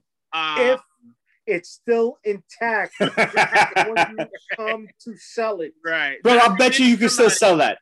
I was just about to say, there's somebody that's like, you know what? I can fix that. Yeah. Guaranteed. one hundred percent. All right. Let's move on. Let's go into um, favorite underrated movie. And I'll kick it off. I actually watched it again for the a millionth time yesterday. I hope you don't say mine. You know what? No, because now you got me nervous. Go I'm, I'm, I'm no, positive go first. You don't got mine. Okay. I'm positive you don't got mine. Um, I, I swear, if this is yours, I'm quitting this show. Um, no, it's one of my most favorite underrated movies. It's not talked about enough. Uh, dear favorite of mine, and it is Lucky Number Eleven. God damn it, you got no, no, I'm joking. No, I'm joking. I was about to say, all right, in show, no. we're done for the night. Damn good, damn good um, yeah. That was good. That was good. Number eleven is a, it has a great cast. Uh, Lucy Liu, Josh Hartnett, uh, yep. Morgan Freeman, Ben Kingsley, Bruce Willis. Bruce Willis. Bruce, yep. Bruce, and that's a that's a prime Bruce Willis. That's not the oh, yeah. I say yes to any role today, Bruce Willis. uh, Uh, I don't know. That was the last of his prime. Bruce That's Willis. What I'm saying. Yeah. yeah. That was, yeah. No, no, no, no, no. Time out. Because I think Looper came after that. Looper came okay. after that. So okay, Looper so that was, was still prime end. Bruce Willis. Right. Okay. Um, and then after that is when he was just like, yeah, I'll do G I Joe Retaliation. Yeah. Yeah, I'll do Surrogates. Yeah, I'll do this. Yeah, I'll do that. I did like Surrogates. I like Surrogates. I, I, I actually like Death Wish. I didn't think I would. Oh, yeah, okay, like... I'm with you on Death Wish. It, it it doesn't feel like classic Bruce Willis, but it's, it's not. It's not. Right. It's not bad Bruce Willis. Okay. So but as far as like remakes go, I went in with very low expectations because I, you know, Jay, you know, Charles Bronson. Yeah, you can't you can't get around that. That's a crazy ass movie. I'm but with you on that. This was this was decent. You know what, Pete? I respect your, your feeling of that because I swear I grew up on Pierce Brosnan as my James Bond, right? Same, actually. So Give me that. Like, I like Pierce. I like Pierce as James. Yeah. So it was like when when they you know when they did Daniel Craig, and here's the thing: I remember the director of Casino Royale said they wanted to go away from the the tropes of all the other James. It's why he, in that movie only, he does not say shaken, not stirred. Right, right. He do the typical tropes of James. Right. He does parkour in the beginning. Right, he does like, parkour, right. They, they like, went like Jason Bourne instead. Yes, and, uh, yes, yes. I don't like it, that. Let me say this. I will say that wasn't the worst swerve you could have. They obviously retconned it with all the other ones that came after it. You saw him with the spy cars and stuff like that. So they went back to it. Um, but it was one of those feels that I went into it, Pete, just going, you'll you'll you'll never you'll never be Pierce. You, you you'll just you, you'll never you'll never do it. I'm gonna tell you something. I like Daniel, that. Daniel's really good. Daniel's really good. I like Daniel Craig. I, you know, his James Bond is very different for me. I, I, yes. I don't, I like the campiness instead of the straight up, like, you know, super spy Jason Bourne stuff. But I'm gonna tell you right now, as a perfectly heterosexual man, I do not find Daniel Craig to be an attractive man. Pierce Brosnan, on the other hand, is a good looking dude.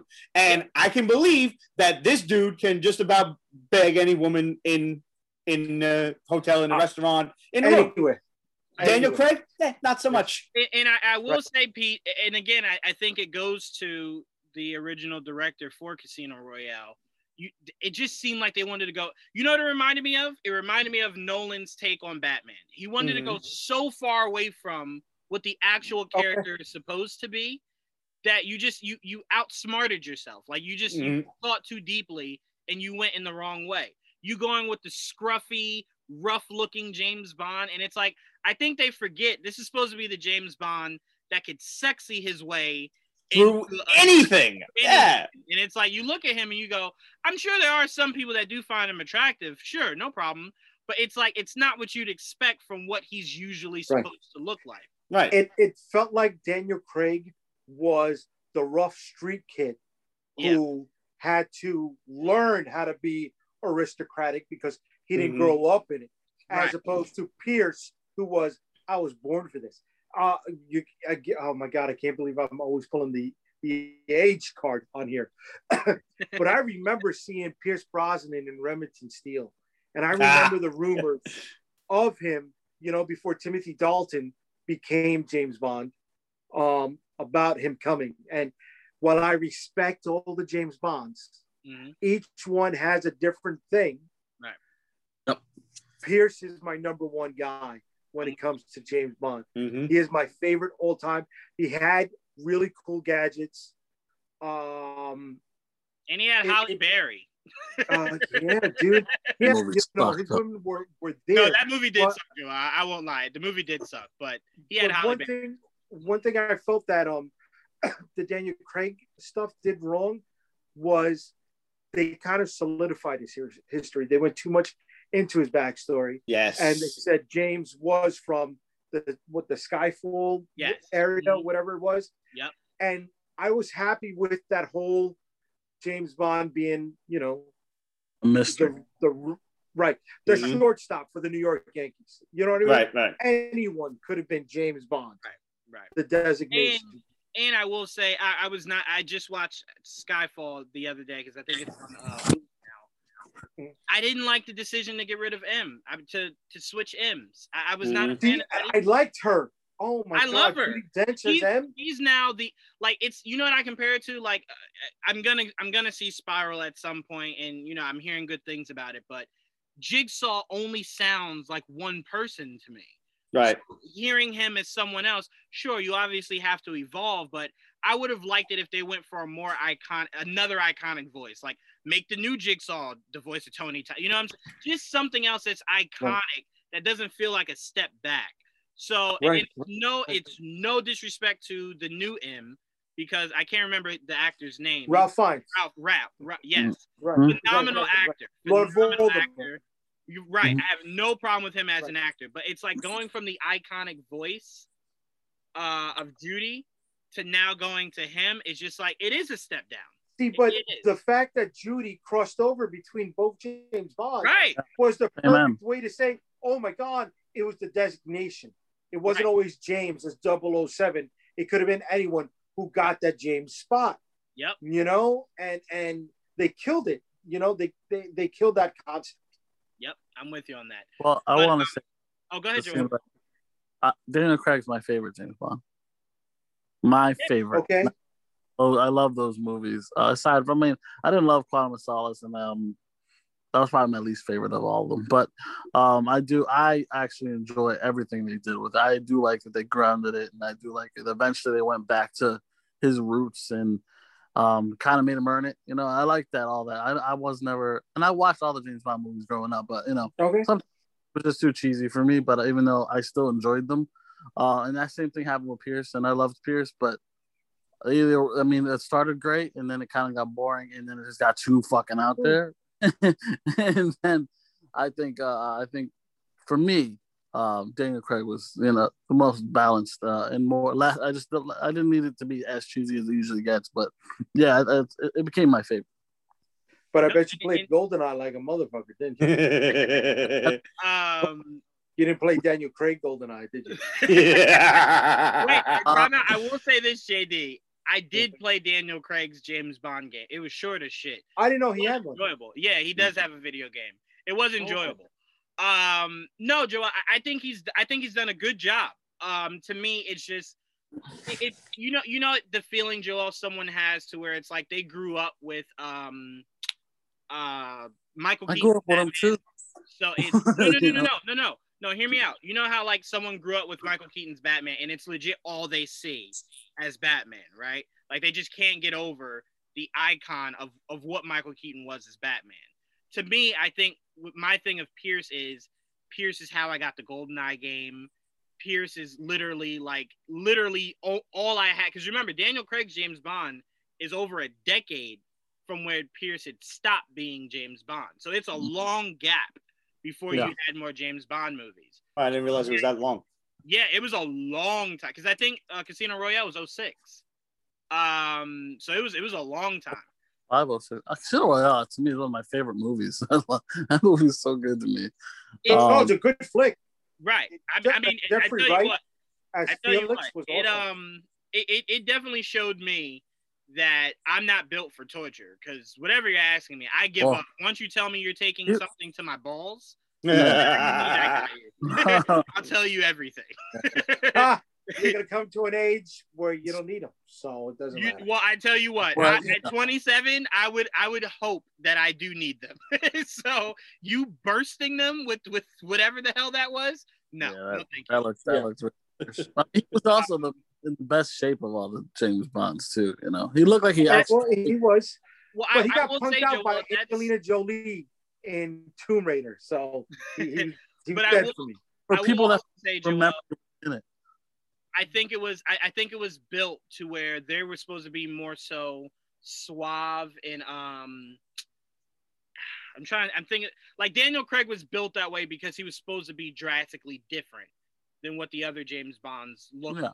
He's not as classically beautiful. He wasn't dark hair. He was, he was blonde. Right. Uh, mm-hmm. That's crazy because I, I like. That didn't matter to me. Right.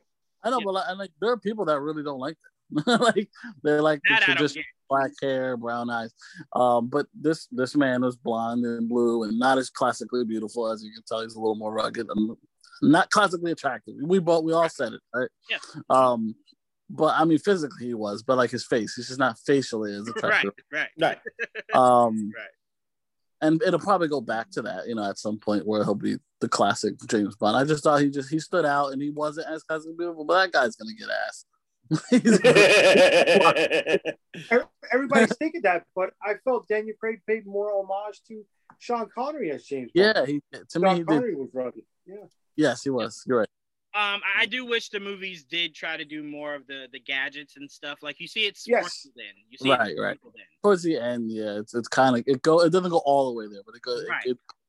But it to me, the gadgets are as essential as Batman yes. being a fucking detective right. in, in his respective. And Q, like, right? It's needed. And John Cleese's Q was perfect casting. Yep. Yeah, yeah, yeah. I'm with you on that. Um, so to go back, and, and this is all this is all a part of it because Lucky Number Eleven is very much of your somewhat spy assassin kind of movie. Mm-hmm. Venture off. Um, but Lucky Number Eleven I thought was very well done. Um, again, it's one of those movies that when you watch in theaters, you don't really see you don't see it coming when they hit you with the twist at the end. But I kind of feel like when you watch it, like on Hulu now, like if you watch it for the first time, for some reason, when you watch it at home, it seems like it goes by a lot slower. So like you can see a lot of different things where you're like, oh, I can kind of piece that. In a movie, it feels like it goes so much faster. Um, but it was very well done. I did not see the the the twist at the end coming. Morgan Freeman. First of all, can I just say this, Pete and J D, you two being resident New Yorkers, how impressed were you guys with Ben Kingsley's New York impression?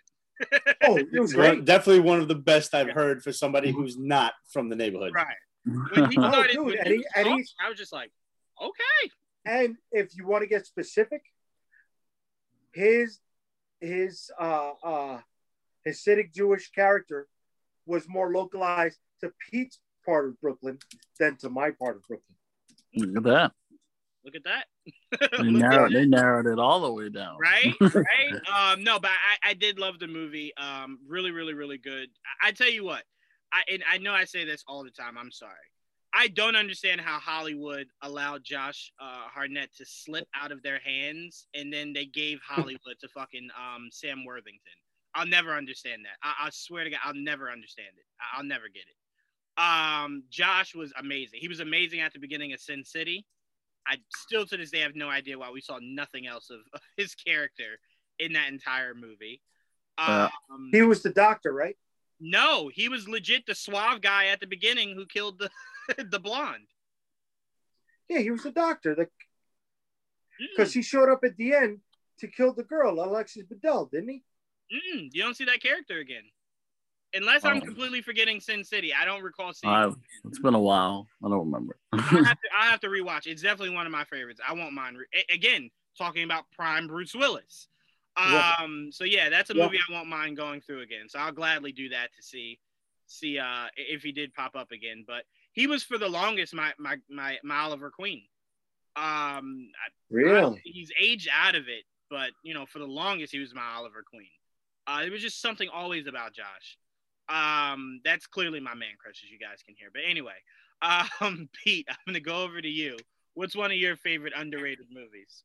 So I had an immediate answer to this, but then I thought, like, given uh, the state of the world that we live in now, it's it's become less underrated as more and more people are relating it to how the media, um, I won't say controls the world, but manipulates it, and you probably know where I'm going with this one, but They Live for a long time was one of the most underrated movies that only a few people had seen, and this is the one with Roddy Piper when he's got the sunglasses that yeah. enable him to see what oh. like the aliens are doing, and like oh. everything, all of the yeah. advertising just says obey and, you know, uh, consume, consume yeah. buy, this and that, and when he sees the old lady in the bodega, and she's like, I've got one that can see. Like, it's it's just such a creepy feeling, like, to realize that you're being taken over by, you know. Oh, my gosh. It's getting me. It, it's a great, great movie. So good. Yep. Oh. And it, it's so relatable in this day and age. You know, like, with I don't trust a goddamn thing the media puts forth to me. I, I don't care what side of the political coin you fall on. Everybody's a liar. Everybody. one hundred percent. Yep. But uh, for, for one that's truly overrated that I I usually ask people, hey, have you seen this? And I usually get a no, is Christopher Walken's The Prophecy from nineteen ninety-five. Oh, my God. Dude, this is such a good flick. Yeah. Oh, man. Ooh, you wonder how you got that little dimple on your lip. It's because when you were a baby before you were born, I said, shh. Ooh. I showed you the secret. I showed you the- I'm I'm really into theology. Woo. I'm not a religious person, but I love reading about the stories of religion and, you know, like what Woo. goes on kind of Viggo behind Mortensen the scenes of the Bible. The Viggo Mortensen is is ridiculously frightening as Woo. the devil. Like, he's got no this, makeup, no none, makeup, nothing at all.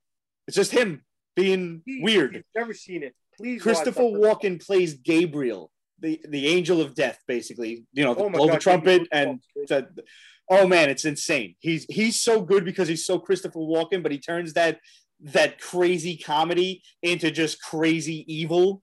Mm-hmm. And then, like Jay said, I mean, when when uh, Casey Jones, actually, dude who played Casey Jones, Elias is Cates. The detective, yeah. uh, and he's like praying at like for guidance from God, because he he was going to be a priest, and then he was given a vision of the second war in heaven.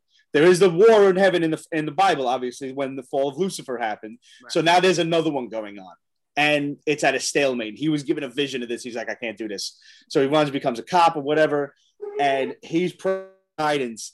And all of a sudden, Viggo Mortensen's there, and he says, I, his name is Tommy in the movie. He's like, oh, little Tommy Daggett, how I loved listening to your prayers at night. And then you jump into bed, so afraid that I was under there. And I was. And like you just, oh God, he just says that shit. And you're like, oh, that's fucking creepy as fuck. And he's sitting there the whole time plucking rose petals off the flower. And then when he's done, he just eats it like a like a damn cereal snack. Put it in the uh, put it in the group chat. I will. It's out this weekend. Oh my God, you've never. I think it came out the year you were born. ninety-five. It came out. Oh, nineteen ninety-five. So that was two. Mm. Yeah. Oh, it's so oh. fucking good. Um, yeah, ignore most of the sequels. They're they're terrible, but the first yeah, one's but amazing. Speaking of speaking of underrated, Viggo is, is very much underrated. What was that? Uh, God, it was that Russian movie. Um, History of Violence. Yes. Yeah. One of the most, I one of the most eye-covering scenes ever. That man has a way with delivering lines. Yes, yes he does. Yes. Yes. Based does. on a comic book. Was it? I didn't know that. Yes, sir. Shit, oh I, shit! I could never read that comic book. There, dude, there's a lot of movies based on comic books. Men in Black was a comic book. That I yeah. knew. That I knew, but I didn't know it at Marvel the time. Comic book. No, well, it was originally a Malibu comic book, so it's a yeah. Marvel comic book. But Marvel bought Malibu. Marvel bought Malibu, right? Yeah. Um, Road to Perdition with Tom Hanks. That did I not know that. That, that I didn't know. Yeah, that I didn't know. History of Violence comic book. Yeah, I've seen that. There's, there's a ton of flicks out there that were comic books, dude. I don't even want to spoil like the greatest line in History of Violence for anybody that hasn't seen it, like whoever's watching it. But oh man, that's so worth your two hours. And uh, Ed Harris, not for nothing, is just one of the greatest villains. If you, I mean, The Rock. The Rock is not an underrated film, but it's an amazing movie. And Ed Harris is just such a like you really you feel for him, you know, like you, you get it.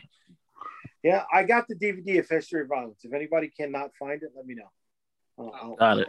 Yeah, I, I I can't I can't ever go back and rewatch that movie. My my one watch was good enough. Yeah, I've only seen that once too. Yeah, I just really I only do one. That's it. I'm I'm good. Um, it, it's it's always something about to me violence. I like when again I always say when I watch Saw, I could look at it and like separate it and go like, all right, well, this is very much like over exaggerated. It's the very realistic, like Sopranos, when they put the dude's head down and he curb stomped, it's the realism of it that you just go, oh, I feel that. Like that I, American History X. American History it, X. Feel it. And it's oh. that realism that makes you go, oh, cringe. I didn't know about the curb stomp until American History X, and he was like, put your mouth on the curb. Like, what is he going to oh. do? Oh, my God, what did he just do? Oh, stop. I can hear the teeth crunching in my head. Yes. Oh, bleh. Anyway. Oh, ah, ah. Uh, but that, that's why like eye gouge scenes in fight scenes, like they always I, I always do this. Like it's I so can't painful. I can't because yeah. it, it's the realism of it. Like you can uh-huh. see that happening before someone putting you in a contraption. Like I threatened to do that to people. You know what I'm saying? So it's like, ugh, nah, can't do it. Um I, oh, I don't even know where to go. Anyway. I'm sorry. I'm gonna go to you. Trying to keep my dinner. Anyway, I'm gonna go to you, J T. What movie okay. is not underrated? One of the greatest movies of all time. Get ready to hear it.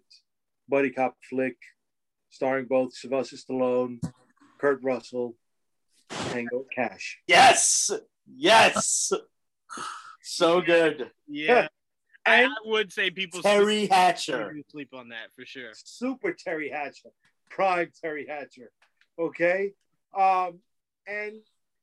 A little side note for those who do not know, you know, during that time, Sylvester Stallone and Arnold Schwarzenegger had a lot of heat with each other. I would assume so. It was between the two. They were always trying to one up each other. Right. So one of the main villains when they were in the prison, his nickname was Conan. And uh-huh. the, the actor was identified by his chin, right? Uh, mm. You know, he had the chin like Sergeant Slaughter, like China. you know, it's, it's it's part of a, a, a, a oh my god, uh, acromegalia, right? Um, uh, Cro-Magnon. yes, yes. So uh, unfortunately, the actor passed away some time ago, but um, he was nicknamed Conan because Sylvester Stallone just had it out for Arnold so bad. He felt that was the only place he can like stick it to him, and, and that's, that's why he killed Conan in the movie. That's huh, you know? Interesting. That's but no, that movie is definitely slept on, and it's the one movie I am glad. And I know as soon as I say this, uh, the world will find a way to spin it on me. But uh, it's the one movie we should really be thankful we've not heard anybody trying to recreate that. Oh, uh, you just put it out there in the world. You just made it real. I just made it real. Yeah, man. Just, at least give me a sequel for it. You know what I mean? You'd want a sequel now? Yeah. I don't know. yeah. I don't know. I don't know. I, it's the same thing I feel about them tr- bringing back Lethal Weapon. Same thing I felt about bringing back Bad Boys. It's just at some point, it's like you can just allow these legacies to just rest. They all rested very. They've very they've mined so. they've they've mined everything fucking else. Mind they that did. One. Too. Word. I mean, yeah. Why not? Very much, All right. And you know what? Sticker Martin we, Lawrence. And we mentioned uh, Bad Boys three did not work, but we mentioned you know uh, who was in their mm-hmm. prime, and you know what? Kurt Russell was in his prime in that flick. There. There. Yeah. Mm-hmm.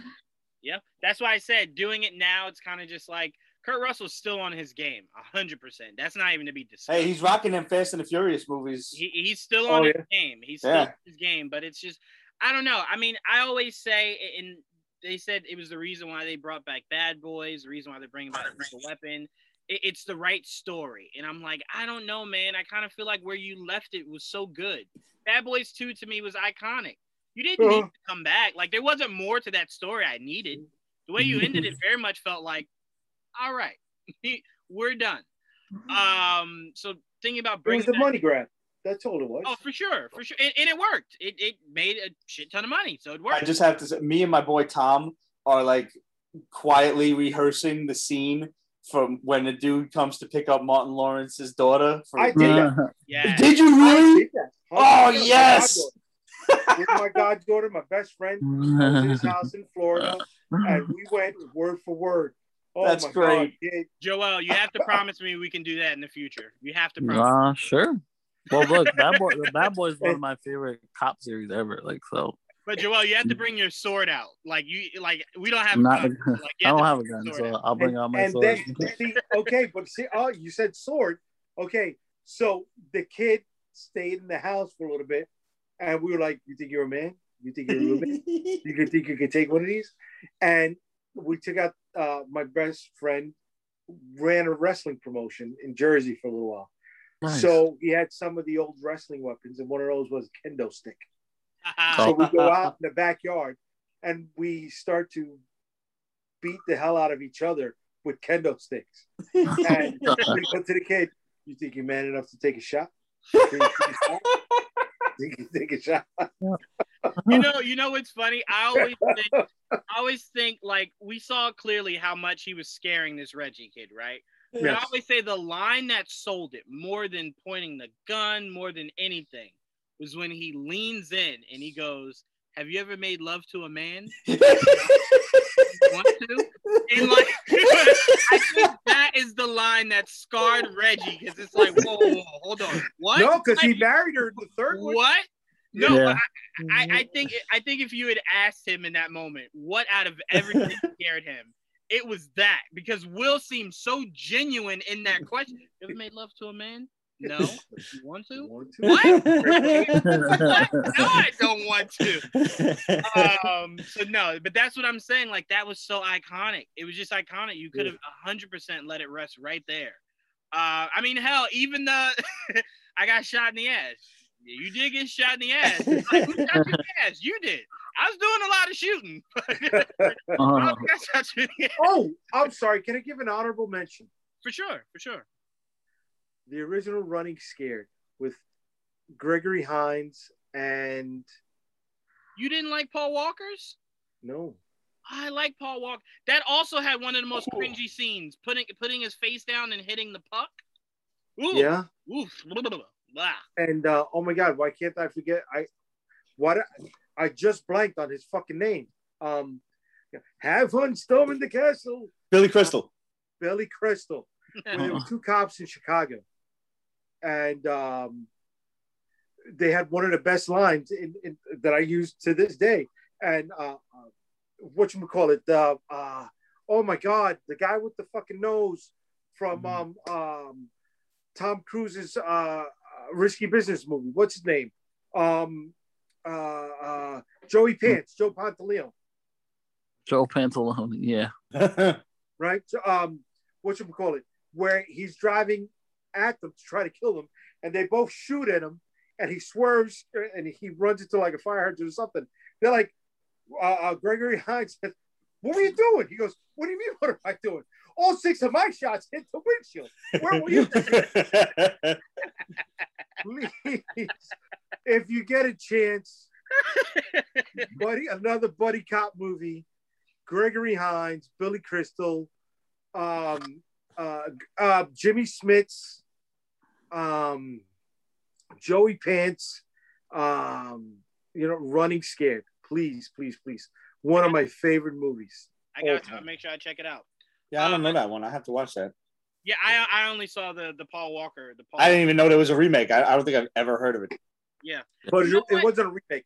It was just, uh, they just used the title. Oh, they just okay. used the title. Oh, okay, okay, cool, cool, cool. Um, Joel, I'm going to pass it over to you, man. Uh, what underrated movie are you throwing in?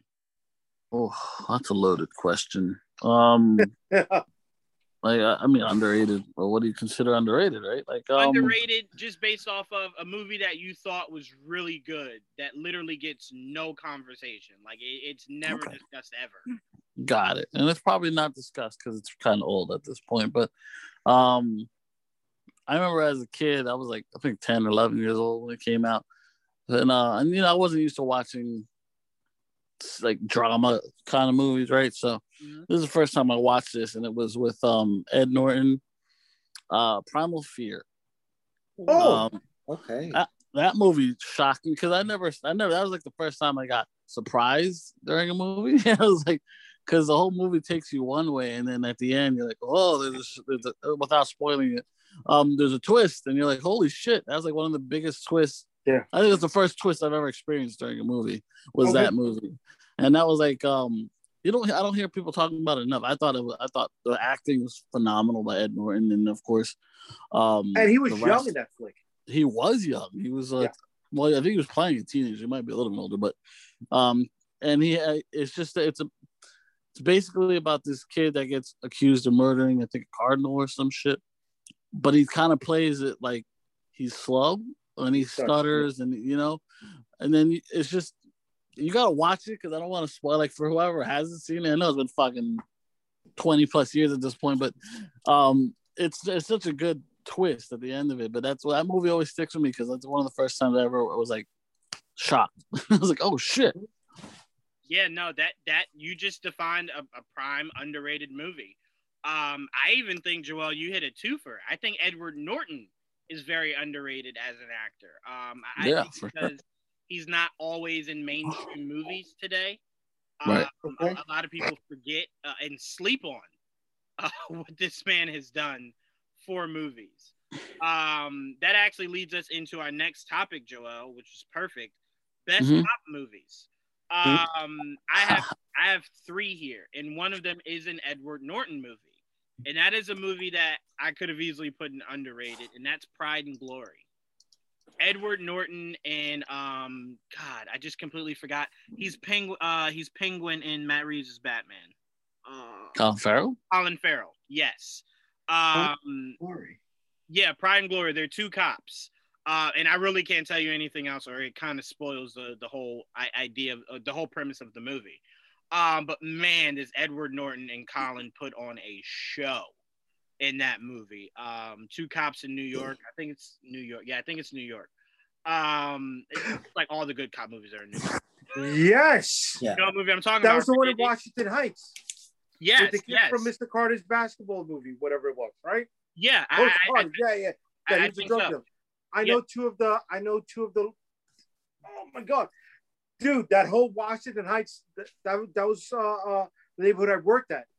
Really? You know. So yeah, from from the from you know the train stop of the one train where they we, they threw the kid under the fence to uh, the bar fight scene between the two brothers mm-hmm. at um, it was Liffey two on two hundred thirteenth Street and Broadway, and then the. Uh, kind of like the penultimate finale when it was underneath the, the train tracks on the one train. Yep. Yep. That was the block right behind the bar. So yes, took me a little while to remember that flick. Sorry. No, no, no. I I, I think it was one of the, the be- one of the better cop movies um, because they did they did such a good job with that movie. And those two working off of each other was so well done. So well done. Um, the second movie I want to put up for cop movies is We Own the Night. Um, nice. Uh, and um, I always mispronounce uh, Joaquin Phoenix, Joaquin. Uh, Eva Mendes. Uh, first of all, the opening scene. Oh, Eva. Mm-hmm. Woo! Just see it for that. Um, no, yeah. But in all, all seriousness, that is such a good movie with a great twist. Um, even that scene, and this isn't spoiling it, even that scene for you guys who have seen the movie where he jumps out the window and lands on the fence. Again, the realism of you feel that, like you feel that. Um, but to me, We Own the Night, uh, if I was teaching an acting class, that's one of the movies I'd put on and say, soak everything you can from this. Uh, okay. It's just great acting from top to bottom. Uh, very, very, very good movie. Loved it. Uh, you got pretty much the premise for anyone who's curious. Uh, it's two brothers on opposite sides of the law. Mm. Um, you know, you have Mark Wahlberg, who's the golden boy, uh, who's the cop who takes after their dad. And you have Phoenix, who's a, cl- a nightclub owner, um, who does dabble in drugs. Very, very, very much dabbles in drugs. Um, and you have this idea of two guys living two separate lives. Um, and, and they did a great job. There's so many shocking scenes in there, twists and turns. Um, you know, J D, I'll say, and again, this isn't spoiling it for anyone who wants to go actually see it. The scene, J D, where he's talking to his friend in the uh, in the club, and he goes, "I never told you that," and and his friend goes, "No, no, no, I'm sure you didn't." He goes, "No, I didn't." Like you just feel that in that moment. It's just like, oh no, man. That's really um, good. Yeah, yeah, yeah, yeah. Yeah, that movie was really good. So that's my second one. And then my last one before I pass it on to you, J D, is I'm going, and it was tough because I wanted to go a different route. I'm not even going to do honorable mentions. I don't want to take up too much time, but I'm going Brooklyn's Finest. Brooklyn's Finest was so damn. That was with the three of them? That was with Don Cheadle, Richard yep. Gere, Wesley Snipes, um, and Ethan Hawke. Ethan Hawke. Uh, it was so well done. And to see how it all plays out, movies don't really do that. And I think Antoine, uh, yeah, Antoine Fuqua, uh, Fuqua, Fuqua directed that movie, uh, which I didn't know for the longest time. And I, I wish Fuqua. I could give him more credit. Um, but it's such a good movie. And the way that movie ended, they don't end movies like that today. They just don't. Uh, and that's all I can say about that. But very well done movie. Those are my three cop movies. We Own the Night, Brooklyn's Finest, and um, uh, Pride and Glory. Uh, J D, you do not have to give three. I just couldn't settle on one. That's the only reason I did it. Okay. Uh, okay. Your, uh, your I, I will say, um, notice, see now the New York in me is coming out here, right? And notice how all three of those movies that you selected, my good friend, were all based in New York. Not one based in Jersey. Because they don't do top movies in Jersey. Why do you keep throwing shots at New Jersey, J D? I ain't throwing shots, bro. Whoa, I ain't throwing shots. I didn't throw the shots. You threw the shots because you laid it out. These are my choices. I'm just saying. I'm just saying. It was a compliment, though. It was saying how. And I thank you. I thank you. And then you step on Jersey. I am, I am reinforcing your compliment and saying how you are on the wrong side of the river, my friend. Okay. Can't help where you're born. Can't help where you're born. All right. What kind of movies you got? Um, okay. You know, you threw the gauntlet down and you said three cop movies. Mm-hmm.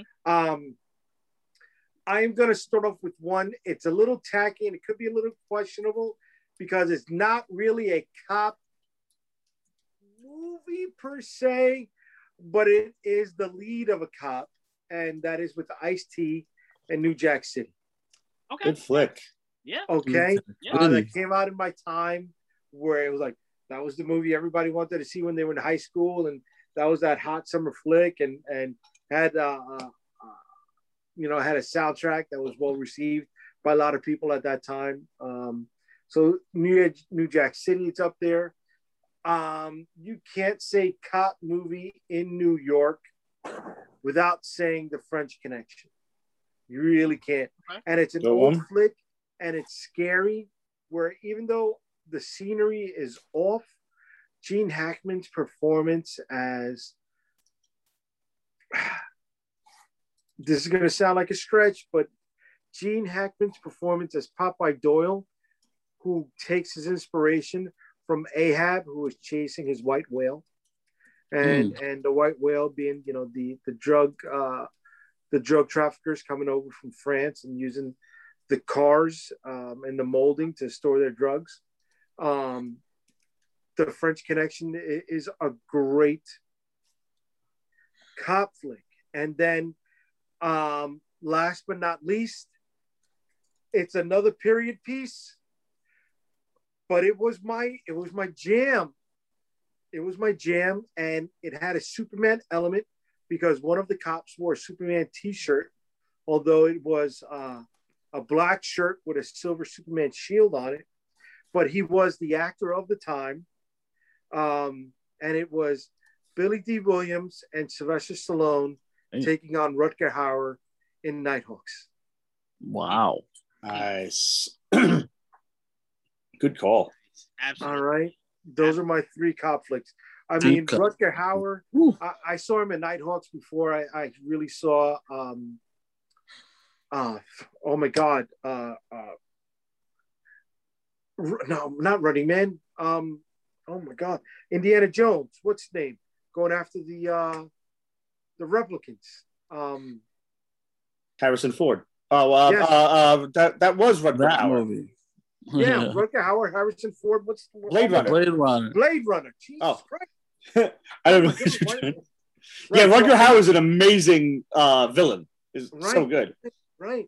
The yeah, old woman from from the first Star Trek movie, the Indian woman. I forgot her name.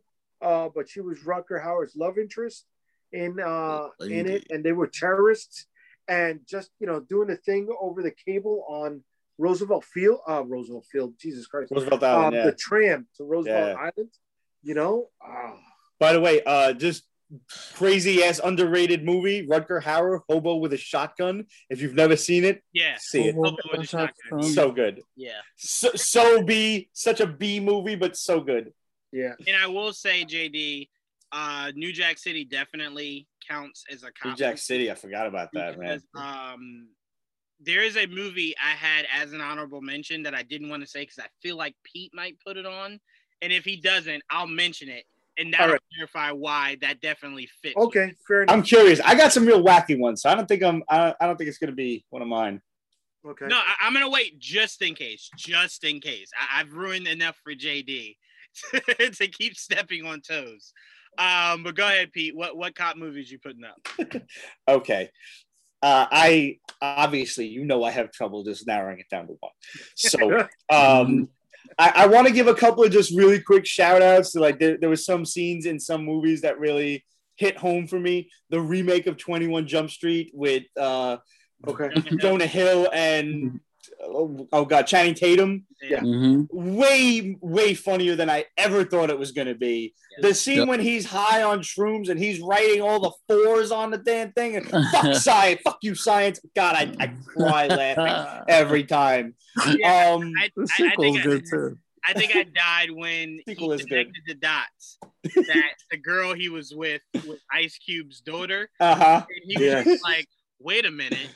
Oh yeah! Oh, it, it was that movie that really, if if they didn't get um, what's his name, the original J. Jonah Jameson back, that mm-hmm. was the movie that solidified. Yeah. Ice Cube can definitely be J. Jonah Jameson for me, right. and I'm totally with it, like one hundred percent. Um, I besides Bad Boys, which we just got finished talking about, great flick. Uh, mm-hmm. I also want to give a shout out to Blue Streak, Martin Lawrence. That was hilarious. Oh my God. I still remember Yo Tango, El Gato, and Los Pantalones. And it's like, you just told those men you have a cat in your pants. Pete, you remember this? You remember? Dave Chappelle was pure gold. Oh, it's so good. It's so good. And that was like the start of his his career. Like, he was yeah. barely nobody at that point. That was, yep. I think that was pre-Half Baked, if I'm not mistaken. It was also before his big stand-up. People forget his, his first That's right. stand-up. That stand-up was well, amazing. He did Robin Hood Men in Tights. He was eighteen years old. That's yeah, right. Okay, so that was probably that was first, great. But like he was yeah. like, you know, he was uh, just uh, coming onto the scene at that point. Professor, I think, was before that too. Yeah. Yeah, yeah, yeah. Uh, K nine with Jim Belushi and the oh, dog. I, I love a good dog flick. I love a good buddy cop That's flick, good. But when you add a dog to it and the training on that dog to have the personality that it did, hilarious flick. And I, I suggest everybody go see it. It's way better than Tom Hanks's Turner and Hooch. I'm sorry, Tom, but it is what it is. Yeah, um, people fighting out in these streets. Oh, absolutely. Hey, you know, you know, um, uh, the Fonz. Yeah, and uh, hates uh, Tom Hanks because really? of because of Turner and Hooch. I did not they, know that the two of them will not sit in a room together. Who? Uh, Henry Winkler. Oh, yeah, Henry Winkler and, and Tom Hanks. Yeah, mm. two wow. of the nicest guys in Hollywood apparently hate each other. I met so I guess, Henry Winkler, and he's super cool. He's super yeah, awesome. So I guess his you know, uh, true, you know, math is true. A positive and a positive makes a negative. Wow. So I guess I guess now we know exactly what we will say when we meet either of the two. And just be like, man, that's Tom Hanks, right, Henry? I'll definitely say that shit to Tom Hanks. Be like, hey. Right? So you love the Fonz, don't you, man? It's just like. I, I want to raise a glass to my man Chadwick. twenty-one Bridges is a dope flick. Oh, yeah. I loved that movie. I thought it was you know oily what? Off. You know what, Pete? I always say this. I always say this, and it's why I've never talked about that movie. I did not enjoy it, but okay. it did come. It did come out like the De- December of like two years ago, I think. Something like that, yeah. Um, and then once he passed, it was just like, oh, I could never really speak that. Like, you know what? I watched it beforehand. Uh, me and Mom watched it over dinner theater one night, and Mom loves a good cop flick anyway. And I, I think she was always kind of sweet on Chadwick to begin with. So, yeah, she, she loved the flick anyway. Although there's a little bit of false advertising in twenty-one Bridges. There's more. There are more. There are not twenty-one Bridges, right?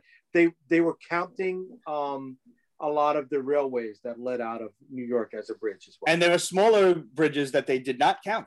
Uh, I remember doing the math, and I think it came up to like twenty-five or something like that. If you, you can read it, you can read through the whole list. What Pete and J D are saying is exactly why you do movies to New Jersey. You don't have to worry about all that. Yeah, you don't have to. Oh, well, you, you don't have to worry about nitpicking assholes. You saw, you saw one of the bridges that people don't know about. You you saw it. It's in popular media. Um, Luke Cage season two, where he had that fight with Copperhead mm-hmm. on a bridge.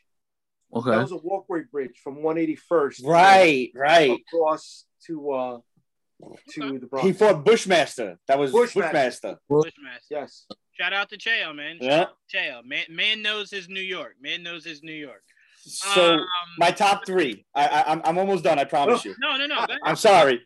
No, go ahead. Uh, you're like, I forget like which one with his speculation list. Oh, I'm so bad. I'm so I'm terrible with this. You know I can't limit myself. I, I have trouble making decisions. I don't remember if it's Juwan or Joel that's going to give me a bag of shit for this. But tra- Training Day was one of my favorites. And okay. I don't care. Fuck what anybody says. Denzel was right the entire damn time. Ethan Hawke is an idiot. I, you know what, Pete? I actually rewatched it two days ago because I said, you know what? I, I, again, I've never said that it's a bad movie. I just do think it's a tad over. I don't think it's his best movie. And that's okay. why I think it's a tad overrated. That, that movie like really nod. led me to believe like, wow, the, the bad guy's got the right idea. Like, he's not a bad guy. He just kind of like that was the anti-hero moment for me. Like, can like, we have another nod though to Eva Mendes? Oh, yeah. So beautiful. So, so yeah, beautiful. She has been just serving it yep. out here for the longest. I mean, oh, Spanish yeah. women, y'all y'all got lucky. Like, they don't yes, they sir. don't age, they don't do nothing. Like, it's just, they're yes, just amazing. Sir. And they can cook. It's fucking fantastic. And I'll also tell you, they don't miss. They don't miss. I have ah. not seen an ugly Spanish lead actress. No. I don't think ever no. in my life. Ever, how about an ever. how about an ugly Spanish newscaster ever? Oh my that? God! I don't even know what they're saying, but I watch the news. I, oh my Good goodness. Lord! Some of them are thick, and it's like I can't even see the clouds, man. Like, like oh man, oh man, forward. Like I, I can't. I can see the clouds. It's heaven. That's what that is. All right, before so, we get canceled. My number two, I have to. My number two, I got to ask a question. I got to ask a question. Hey, does anybody know why Richie did Bobby Lupo? Does anybody oh, no. know why Richie did Bobby yeah. Lupo? Oh, Steven Seagal. I have to mention because you brought up what's his name, uh, Ben Kingsley doing the Steve yeah. doing the Brooklyn accent. Yeah, Steven Seagal yeah. did one of the worst Brooklyn accents I've ever heard in my life. In Out for Justice, it was so bad, but it's so good. It's so I love good. that movie though. Yeah, it's so good. But my number one, and I, I don't have a number one, but it's one through four of Police Academy. They're oh, great. Yes. They're so good. And I will I that was like some that. eighties shit for me. Like I would watch them all the time. I would love a the remake first one. of fucking that uh, Police Academy. With who, Joel? I don't know. There's so many good Yeah, God, who could you cast for that? Well, you know what? If you don't have Michael Winslow doing the sound effects, he could still do it. And he just bring him on back. He's still around. Yeah, bring him back. Bring him back. A lot of them you can bring back. They ain't doing shit. I would even like, accept like a wow, not a re- like a soft reboot. You make oh my God, what if like Mahoney's Captain Harris and Michael Winslow is the commandant of the police academy? I'll wow. accept that very, in a heartbeat. Very good. Very good. I, I, would, I would love it. You guys know Michael Winslow was not even supposed to be in the movie. The director, oh, no. the director, all of a sudden seen him. I think it was at a stand-up or something, seeing him do his shit, and it's all real. He really does that, mm-hmm. and he calls up like whatever the producer is like, "Yo, we, we got to get this guy in the movie. Write him in," and they did. The rest is history. Right, so I'm, I'm, I'm done. I'm sorry. I went no, like, off on a tangent and a half. Fine. You are completely fine. Those are some really good picks, Joel. I know you mm. keep it. You keep your list very short. Yeah, usually. Probably just one. But do you have more than just one to make it three? I can nail it. I could. I could rail off a couple if you want. Yeah, I just, you know, yeah. I only have. Because so I don't feel so bad. Favorite, right. favorite, favorite's tough. You know, I was really gonna come out here and just say all my favorite like fake superheroes, like RoboCop and Judge Dredd. And Time Cop, I was gonna go all there. Time Cop, I had Demolition Man in mind, but yeah. Oh yeah, I love Demolition. Right. That was the one I was gonna say. Uh, I was gonna loop in was was Dredd. I was gonna say oh. Dredd is a cop movie. Yeah, that is true. If you think about it. So if that, that counts, true. yeah. I, yes. We should make a new genre of super cop movie because there's like super cops, yeah. two of them. Well, Super Cop was a good Super movie, man. Super Cop. Wait, who was in that? Wait, Jackie don't remember Chan? Super Fuzz? Jackie Chan, right? Oh, no. But before Super Cop with Jackie Chan, nobody saw Super Fuzz. That sounds familiar, but Wait, I don't. I don't. That does sound familiar.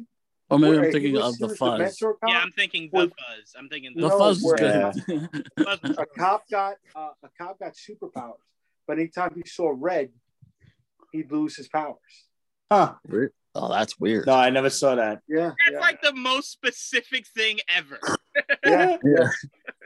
It's like, hey, you have all these powers, but, but, but, red can't can't see it. It yeah. strips everything away. Can't see it. It's just like because yeah. they're poison blue. What's the opposite of blue? Red. Red.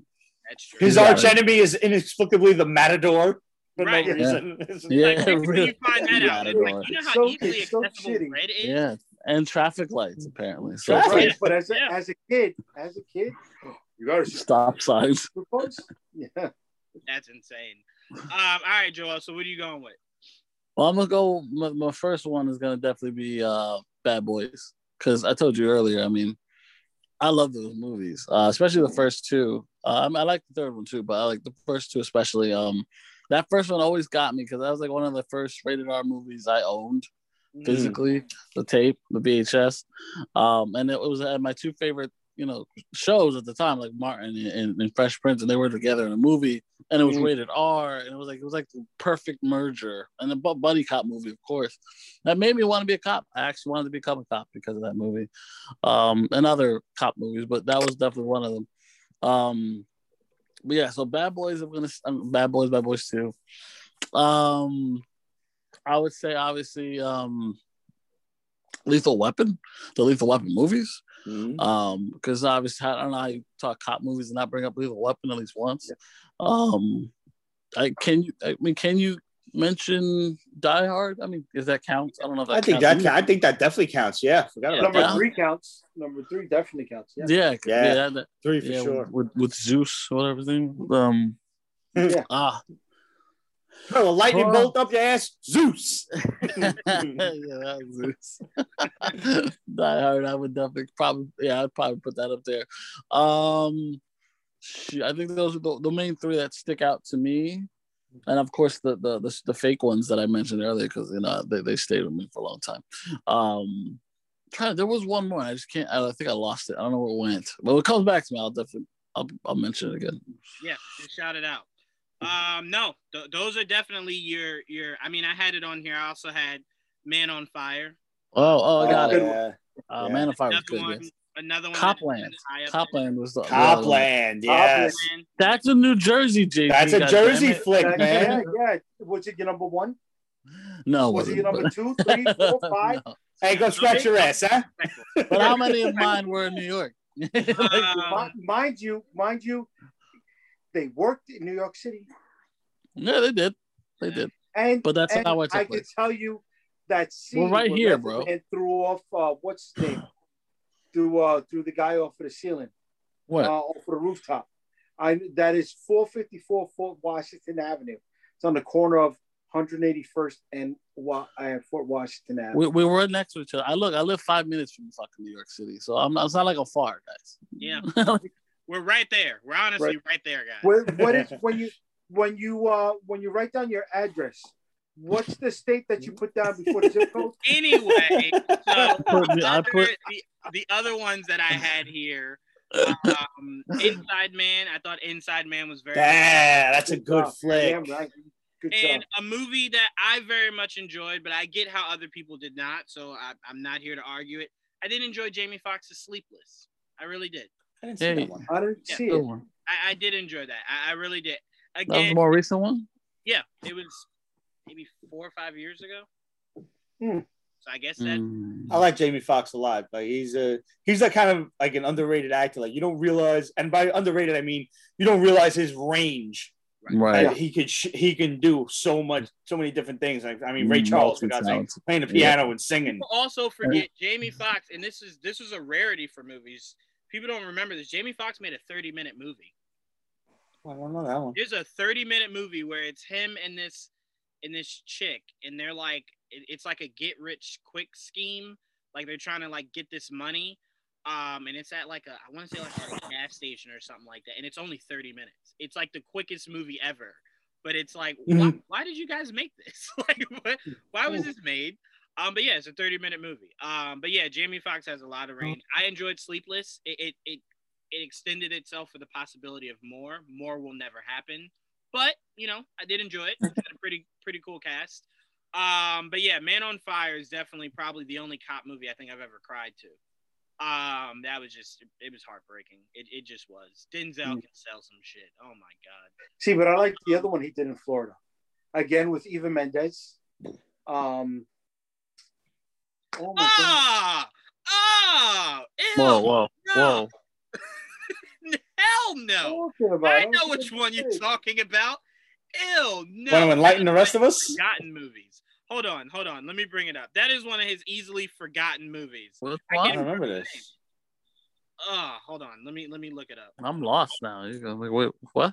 Hold on, because I hate this movie with a passion. Huh? I like that movie. Oh, I hate it so much. Uh, it's um Out of Time. I don't remember Out that of one. Time? Yeah, exactly. That's why you guys don't remember it, because the movie is the best thing ever.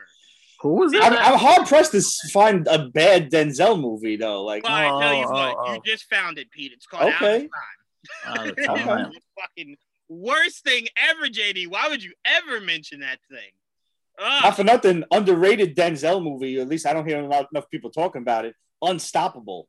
The shit oh, with the yeah. train. Yeah, that was pretty good. That was dope. You know what? You know what? I apologize, J D. I took all that anger out on Out of Time. That is not the worst Denzel movie. Two Guns is the worst Denzel movie. I didn't see that shit either. No way. Yeah, I heard. I remember that. Yeah, that was flaming shit. That was at his worst.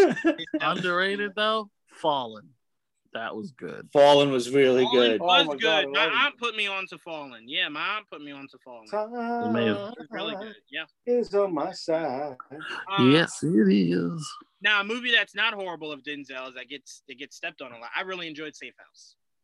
I didn't see that one. Like it, was right. it was okay. I enjoyed I it. I enjoyed yeah, it was, I thought it'd be better, but it was not bad. Yeah, not at all. Um, all right, this is going to be our last topic of the night, so I can get you guys out of here. This one we're going to have fun with, but we're only keeping to one. This goes to me and Pete. Uh, we can only keep it to yes. one. And this is best comedy movie. Okay. Oh, I only have one on this. This is good. Okay, perfect, perfect. So for this, I'm going to keep it short uh, and sweet. It's the movie that defined what I believe comedy to be, and uh, Scary Movie does not exist without it. And it is Airplane. I nice. Everything about Airplane. Good choice. It is. Oh God, I could watch that movie a million times and never get never get tired of it. Um, so I'm going Airplane. That that's what I'm going with. Pete, what are you putting up there? I, it took me a while to come up with this. It really did. But I remember watching it in the movies and having to go two or three times because people were laughing so hard that you missed it. Problem with seeing comedies in the movies. But to me, it represents the last of a bygone era, the, an era where you could get away with jokes that you definitely can't get away with anymore today. And I may get some shit for this, but Jay and Silent Bob Strike Back is still one of the funniest movies to me ever. Like I, the the, the jokes in that, if you, if you, and I'm not going to repeat them here, obviously, but the things, if you can just hear them in your head, like from Will Ferrell talking to them outside of the diner, to Chris Rock talking to the intern. Good Lord, I cry laughing every single time. Right down to, you know, I got punched in the fucking dick by a guy named Cockknocker. Avenge me. And I mean, this was admittedly during my stoner era where like I was just okay. blazing every single day. It was my early twenties. I was high all the time. And this was one of those movies that was our go-to. God, I must have seen it one hundred fifty times if I saw it once. It, it, it's so good. And I still go back to it and I still laugh my ass off. Yeah, I'm with you. I'm with you. That's exactly how I view uh, Airplane. I'm with you, man. That That is a hilarious movie. It's another one of those movies that, like, Airplane, you can't get away with half the jokes in Airplane anymore. Hell no. Hell no. You can't even get away with the first ten minutes of Airplane. Today. Did I send it to you or did I send it? I don't remember if I sent it to I the, think he's talking this jive. Group or the Pete's Basement. Or the, I can't. I wish I could actually quote the jive scene. The jive scene is phenomenal. But the when the the, the stuck up little the kid asks the, the girl if she wants coffee. She's like, I like my coffee how I like my men, strong and black. It was one of the most phenomenal lines I've ever heard in my life.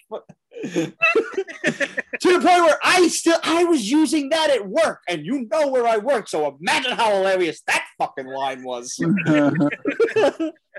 Yeah, no, I, I definitely uh, obviously I saw Airplane a lot later after it came out. Um, I remember thinking Scary Movie was like the greatest thing ever. Uh, I remember my yeah, aunt was, uh, have you ever seen Have you ever seen Airplane? And I'm like, I don't know what that is. When she put it on, I was just like, as soon as it was off, I was just like. Run it back. Uh-huh.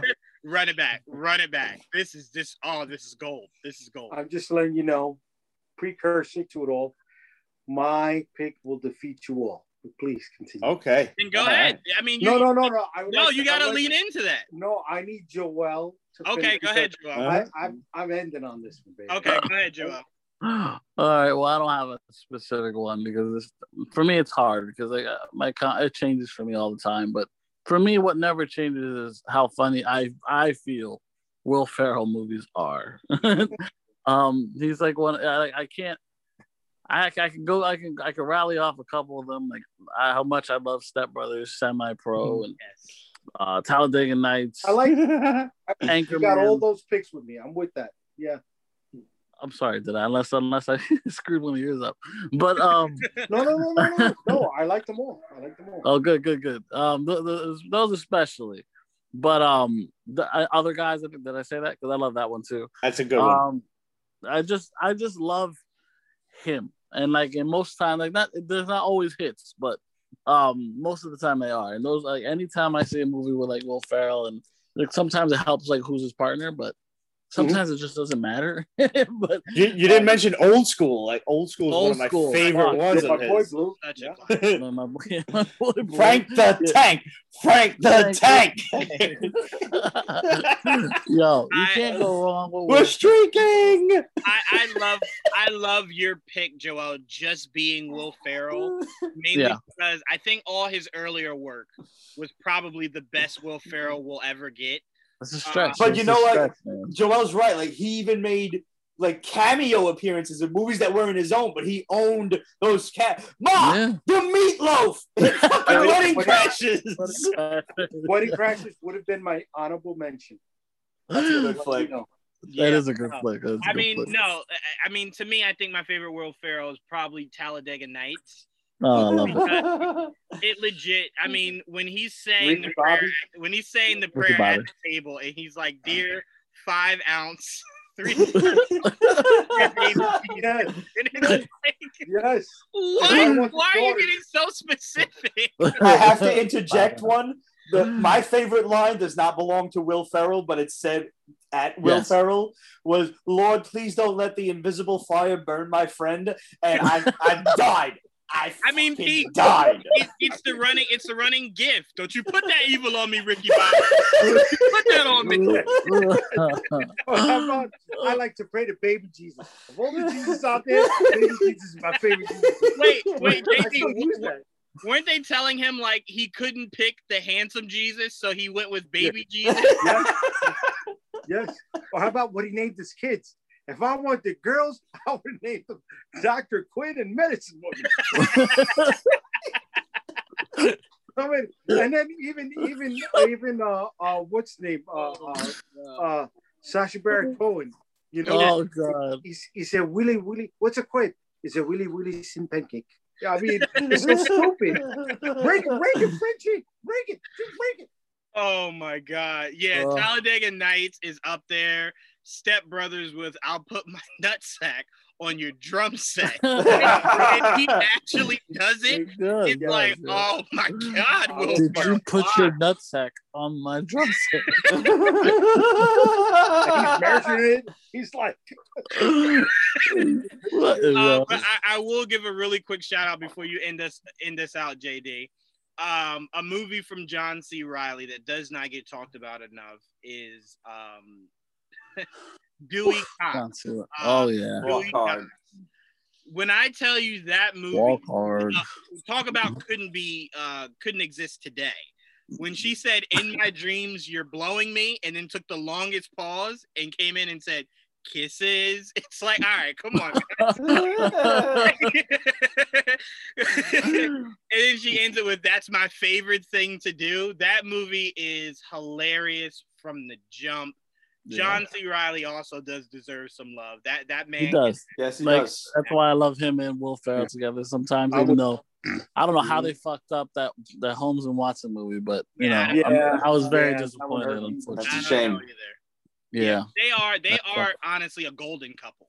Yeah, um, like they, I put them right up there with. I, I'd take anything Will and Martin wanted to do together. I'd take anything John and, and Will wanted to do together. I like um, that. So they're definitely a great duo. Um, they might be, I, I'm actually surprised that I didn't think of this until just now. They might be the Gene Wilder and Richard Pryor of oh, like modern times. Yeah. That. Yeah. I was just yep. thinking that. Yep. See No Evil, Hear No Evil is yes. one oh, of my classic. favorite movies of all time. Classic, yes. Um, just the premise of two guys, one can't see, one can't hear. Right. To this day, the when Richard Pryor is driving the car, and he looks at Gene Wilder, and Gene Wilder freaks out. "Don't look at me, look at the road." "All right, if it makes you feel better." Like, it doesn't fucking matter.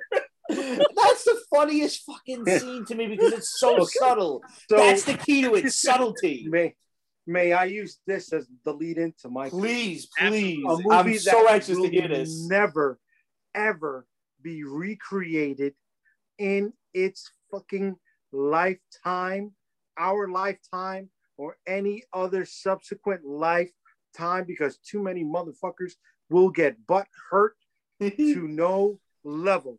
You have my attention. By Richard Pryor. Excuse me, oh. co-written by Richard Pryor. Why not a going with this? T V series came out that was not known at all. And even though twelve episodes exist, only three episodes were ever aired. And only those three can ever be found, starring Lou Gossett Junior Man, I don't know. Richard mm. Pryor could not be in the movie because of his dispute with his contract at C B S and his show and not being able to be on it. So they had to find another actor by the name of Cleavon Little to star alongside Gene Wilder. And that movie is Blazing Saddles. Oh, wow. Yes. Okay. Blazing Saddles. God, no. Oh, man. That movie, you want to talk about pissing everyone off? Mm-hmm. Everyone. Hey, let me tell you, communities that had never even existed in the mainstream were pissed off in today's era, were pissed off back then before they even knew what to be fucking pissed off at. Okay.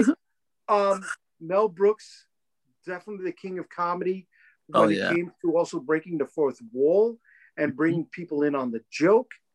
Um, Cleavon Little held his own as the ultimate straight man mm. in that flick.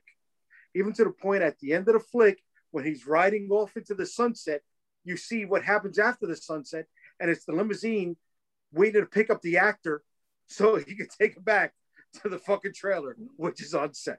All right? um, I, I, I can't believe I'm saying this part, but when, when Gene Wilder and Cleavon Little um, go to sign up for the bad guys that are going to break up this town, they dress up as the Ku Klux Klan. And when Cleavon Little goes to sign his name on the roster, they start to freak out because they see he's a black guy. And then Gene Wilder flips his hand, rubs a little spit on it, and says, look, it's coming off. That is not something that can be done today. And to know that was written by Richard Pryor, it's just like, are you kidding me, dude? It's like the levels of comedy that happened in this flick. Um, uh, when they when they break the set and they start going through the studio fight, yeah, that is the biggest pie fight, food fight in the history of any movie. They topped that scene in Animal House, hands down. Yeah. It's awesome that Richard Pryor wrote something, because anyone that knows Richard Pryor knows some of his best work was written by Paul Mooney. So to know that Richard Pryor wrote something himself is is it's real. I, I like that. I like to hear that. I like to hear that. Anyone that knows comedy knows one of the true godfathers. Ask Dave Chappelle. It's why he was on almost every season of the Chappelle Show. Paul Mooney is one of those godfathers, one of those yeah. unspoken godfathers. Was um, he, so then was he on the show? Was he attached to, to Richard Pryor's show? No, was he attached to Richard Pryor's show? Oh, no, this is just a stand-up. This is just a stand-up. Well, see, so that Paul Mooney wrote Richard's stand-ups? He wrote some of Richard's stand-ups, yeah. Oh, I didn't know that. Mm-hmm. So when Richard Pryor had the show on C B S, right, he mm-hmm. wanted to get out of the contracts, and it was uh, originally supposed to be a skit show, right? And because of all the disputes, the second half, the second half of that first, that only season, was just pretty much leaning on a lot of Richard Pryor's um, stand-up comedy, right. What they were able to air. Right. Mm. Um, and and uh, um, just, uh, dude, Blazing Saddles can never be topped.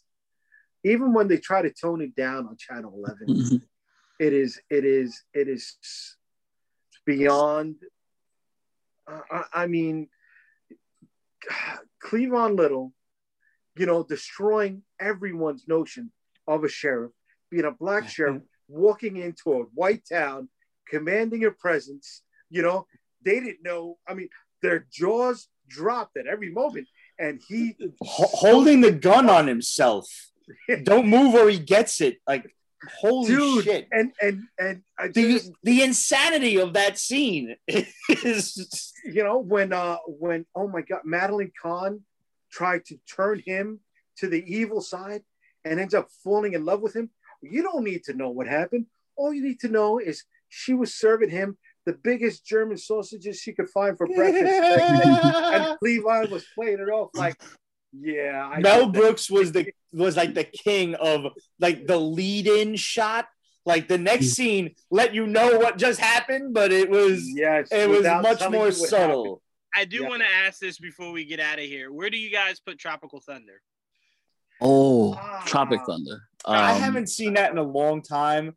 I know that was probably one of like Tom Cruise's best roles because he was so now, insane in that. Yeah. For now, sure, for sure. Well, now, he played Harvey Weinstein. That's yeah, what he did. I mean, yeah, basically. Yeah. yeah I did. Find that movie being defended a lot lately because of R D J's role in it. I, and people like I will say, as the resident black guy here, there was never any offense taken to, to but that. He was a but smart people like you, but stupid people was, who have either never seen the movie or something. For, just for anyone listening to this, who is probably one of those Twitter trolls that's trying to hop on that, the the whole purpose was to make fun of the right. concept yeah. of someone trying to be a black character who is not black. Yep. Uh, it was it was the trope of making fun of it. It was not meant to be like Robert Downey Junior is supposed to be like this serious black guy, and they couldn't find any. No, no, no. It was meant to be a joke. It's why everybody's response was, "Well, did you see the movie?" Right, and right. it's also why you get the. And it's a very important scene. It's obviously meant to be funny, and it was. But when he and Brandon T. Jackson are in the the water talking, and he's like, "Why do you keep talking like that? Talking like what?" And he's like, all right, so if I say, hello, governor, like that, and then he's like, hey, you make fun of me. And he was like, yeah, that's the point. So it was the idea of making fun of yourself. Because it came, it came from the scene when they were cooking, right? Yes, he was yes, like, yes. You're gonna throw up. Mm-hmm. Like, right. By the way, sounded if, like that. If you've never watched the, uh, on the, I think the Blu-ray or the D V D or whatever, they have the extras where they're doing like the, the voiceover, whatever, the commentary on the shit. Mm-hmm. And it's all of the actors, and they're just like talking the whole time. They talk about the red carpet and all of this, but Robert Downey Junior is still in character, but as Robert Downey Junior Right. So do yourself a favor, watch the whole movie again with the commentary. It's, it's a whole other adventure of laughter. And that's all I I'm going to tell you. I it's fantastic. The previews for the movies that never existed were hilarious. Yes. yes. I forgot oh, about those. Yes. They were the best. And, and to just make things a little bit more clear, what Robert Downey Junior did is not the same thing as casting someone white for a Japanese character in that no. Scarlett Johansson movie. That that's the difference. Which that's one? The biggest difference. Uh, Ghost in the no, Shell. Ghost yeah. in the Shell. The Japanese didn't even care about that. They were like, hey, cool. Like, they're mad laid back. Like, they're just like, hey, cool. They're making a movie. But but that's what I'm saying. That's that's different. That's legit a character that should not be white, that you are making white. This was not supposed to be a black right. character. That's the difference. So that's why, I mean, I watched it with my dad, and my dad didn't leave that movie going, how dare they? Right. He was crying because it was so damn hilarious. So yeah, it's, it's up there. I'll say that. I, I want to add one thing to this, that it, it it's a hilarious movie. It's probably incredibly offensive to a lot of people, so I don't recommend everybody watch this, but all if you three have not seen this, please watch the Kentucky Fried Movie. This what? is no, that's a classic. It's an old movie. It's from nineteen eighty. It basically okay. starts out like, remember how we were talking about, Juwan, with your dad, like being at the movies where you would see uh, commercials, you would see like a news broadcast, right. you would see other stuff, coming attractions, mm-hmm. and then you would see your feature film, and then you would see little snippets and stuff afterward. That's your entire experience with the Kentucky Fried Movie. You're getting previews, you're getting a news broadcast, you're getting commercials, you're getting the whole nine yards in this skit, sketch comedy combination of shit. And the the main movie, which is about twenty-five minutes, is a take on Bruce Lee's Enter the Dragon, which is in and of itself hilarious, but wow. the entire thing is just out of this world, outrageously offensive and funny. From oh. the joy of sex, which I, I won't even spoil that for you, but you can definitely look that one up. You can look them all up online, but please, please, if you like Airplane and that style of comedy, you will definitely appreciate Kentucky Fried Movie. I'll put it on my list, and I will say to end us out, guys, if that movie makes the list, Pete, Undercover Brother makes the list. It's a good movie. Show. Yes. Oh, they put meaning. Uh, when when I tell you I did not eat mayo years, and Undercover Brother, uh, very quick story and we're getting out of here. Undercover Brother is why I never ate the Popeye sandwich. I that swear to God, funny. I wow. thought the craze, the craze of the Popeye sandwich, I thought was Undercover Brother coming to life. I heard on the news, black people were killing each other over a chicken sandwich. I said, oh my God. Undercover Brother said this would happen. I have not eaten it. I stayed away. I still to this day have not eaten it because I'm like, they were trying to kill us with that goddamn. Well, all right, right. While you said that, if you want to add to it, tell me you guys saw the miniseries Hunters on Amazon. Yes, yeah, I did. No, I didn't. Yep. I really, I liked it too. Oh, so you I'm know the odd man out. I'll, I'll go find about. It with the chicken sandwich. Yeah. yeah. Oh. And the blackout and the yeah. uh um uh, oh my God, what are oh my God. Um, corn syrup. Yes, yes, and yes, and anyone that knows anyone black, high up there. I think we all do. And it's true that they didn't. I think I know, you know one at least. Maybe Joel, maybe you, you never. They didn't. They didn't paint it with the comedy that Undercover Brother did, right. But that impact is being felt today. Yep. Yep. So when I tell you guys, I stayed away from. I stayed away from mayo. I Fucking looked at watches. That could squirt out hot sauce. That whole thing was just, it was my life for the longest. My dad actually, um, in one of his one of his older places, had a large ass Undercover Brother poster, and I swear we'd watch that shit on. on I'm with it, dude. So the good. Fight scene with the two women. Yes, mm. in the shower. Uh, Cameron yeah. Diaz and I can't remember the other. The no, other. Not Cameron Diaz. No, not Cameron was, Diaz. I'm sorry. Uh, Carmen was it Carmen Electra? No. No, it was Charlie Sheen's wife. What's her name? Denise Richards. Denise Richards. Denise, Denise Richards. Richards. Denise Richards. And funny enough, the lady who played the mom in uh, Lovecraft Country. Yes. When she yes. was young. Yes, that was her. That was yes. her. Yes. Yes. yes. Um, now, again, that's another movie that might offend a certain kind of people. But I tell you, if it doesn't matter to you. Oh, dude. Come on. Angry Brother. Smart Brother. Yes. Undercover Brother. Yes. They, they, They played at the tropes, but it was like, it was so over the top in your face. You understood and, where the reference came from. And mm-hmm. I'll tell you this, bringing in Neil Patrick Harris was a stroke of genius. Yeah. When he went mm-hmm. crazy at the end and murdered that guy. What the uh, hilarious. And then Billy D. Williams being the guy that influenced the salesman? That chicken. Yeah. yeah. Genius. Stroke of genius. And I'm glad they never tried to redo it, bring it back. That is a classic that should stay. Well, it was a web series. You know that, right? It was what? I have no idea. It was a web series. I didn't know that. No, I didn't know yeah. that. Yeah. Uh, brother, the chunky dude, they played one of the, the villains in the Ninja Turtle Michael Bay flick. Mm-hmm. Oh, shit. Um, he was, it was his web series. Oh, no, I didn't know that. Uh, yeah, so remember how Flash animation uh, uh, was like the early type of online anime? Yeah, yeah. I do remember that. So Undercover Brother came from that. He did a few episodes. I don't know how many he did, but yeah, he did the voice of it also. That is hilarious. So yeah, Undercover Brother, if you have not seen it, very old movie, but go check it out. Oh, awesome. Um, I love oh, it. It is so good. And Eddie Griffin is also slept on. Eddie Griffin's awesome, man. True. Very, very, very much. But um, this was a great episode, guys. Yes. Uh, huge shout out to Pete, J D, Joel. Uh, please, guys, make sure you are liking, subscribing, and commenting. Le- leave us comments down below. Your thoughts on Jeffrey Dean uh, wanting to be Lobo. Your thoughts mm-hmm. on Let There Be Carnage trailer. Your favorite cop movies. Your most underrated movie. And what's your favorite comedy? If, if you disagree with anything we said here, which we said a lot, let us mm-hmm. know in the comments. Share your thoughts. Please, mm-hmm. please, please. We would love to argue with you. Joel, yes. But the rest of us. um, Joel, I'm going to come to your house and see if you can say it to my face. Yeah, yeah, yeah. So we're going to challenge. We got to say it to our face.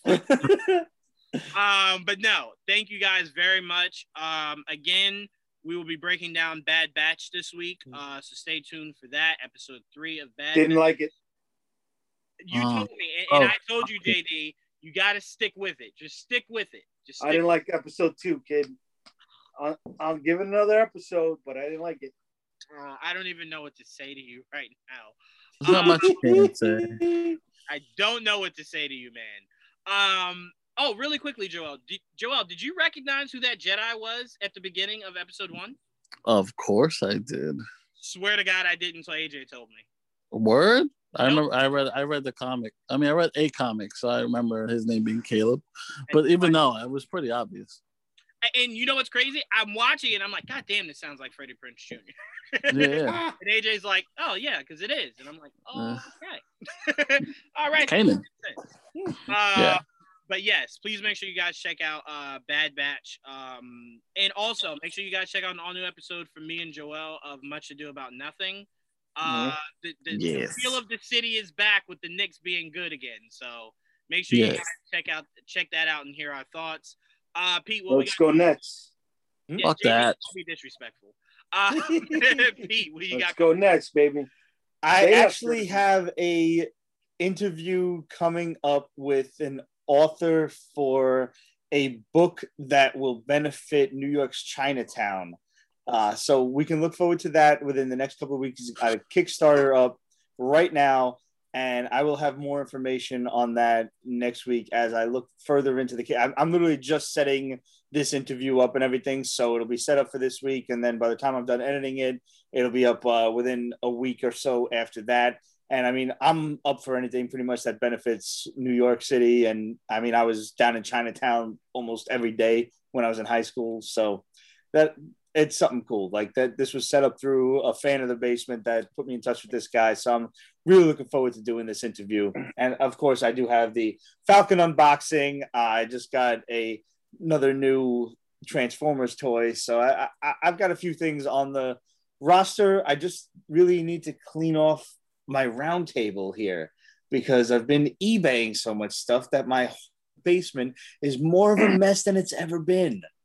In an effort to clean, I have made more of a mess. Has anybody it, ever gone through this problem? It always yes. happens. To clean, mm-hmm. you have to get a little messy. It, I feel like it's the chaos before the order, but damn it. No, absolutely I'm right. Stuck in the middle of it. Always is. Always so where you're like, man, I'm going to clean up today. And then you blink and you're like, why is everything everywhere? I've made I've made matters worse. I've made things worse. Yeah, because you start playing with stuff. Besides that, I mean, I'm always playing with besides stuff. Besides that, yeah, besides that. Um, J D, what we got cooking with you, my brother? I cannot say yet. Uh, I do have things coming up. You know, we're celebrating the thirteenth anniversary of Unstoppable Comics at the end of the month, so I will be able to make at least one of the three announcements that I have coming up. Nice. Yeah. I better be the I better be the first person to hear it, uh, J D. I better. Yeah, yeah. I better. I'm gonna announce it here, guys. All right. That's what I'm yeah. talking about. That's what I'm talking right. about. Um, also, just to leave you guys with this, make sure you are tuning into Netflix this Thursday, the last and final season of Castlevania. Yes, oh, really? Thursday. Yes. So yes. Make sure you guys stay like tuned it. for that.